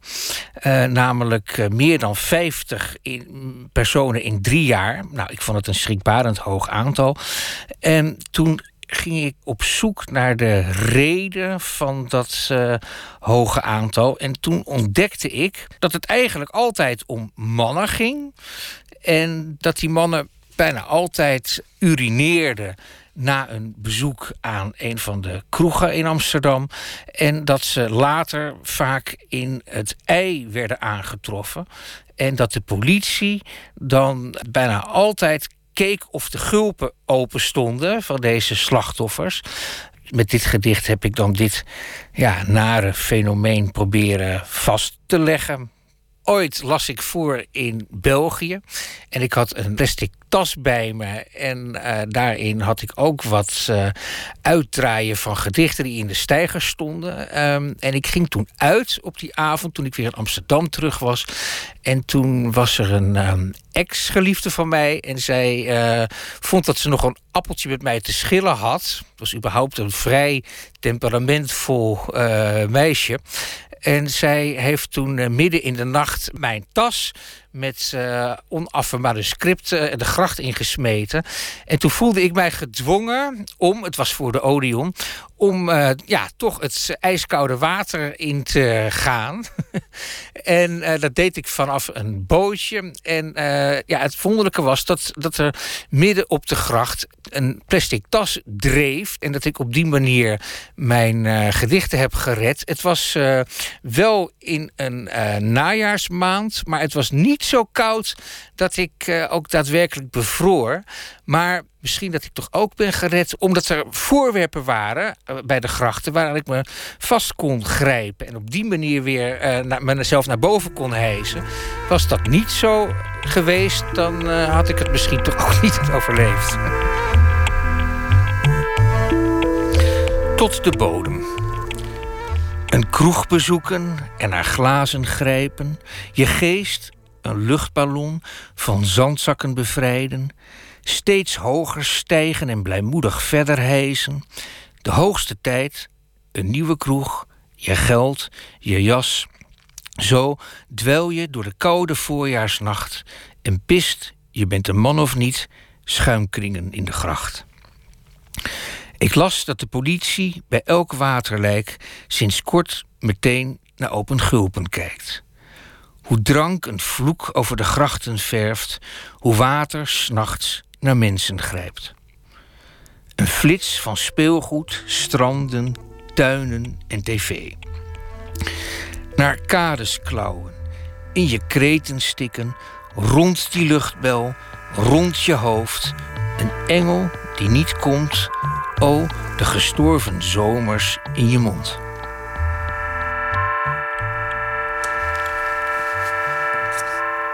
Menno Wigman las zijn gedicht Tot de bodem. Morgen in Nooit meer slapen komt journalist en schrijver Titia Ketelaar op bezoek. Zij was tot 2016 correspondent in Londen. Ze is inmiddels terug in Nederland en gevestigd in Den Haag. Ze heeft een boek geschreven, Mind the Gap, over haar ervaringen met het Britse karakter en de volksaard. En natuurlijk de achtergrond van de Brexit. Waar kwam die nou ineens vandaan? Dat allemaal morgen in Nooit meer slapen. Voor nu een hele goede nacht. En graag weer tot morgen.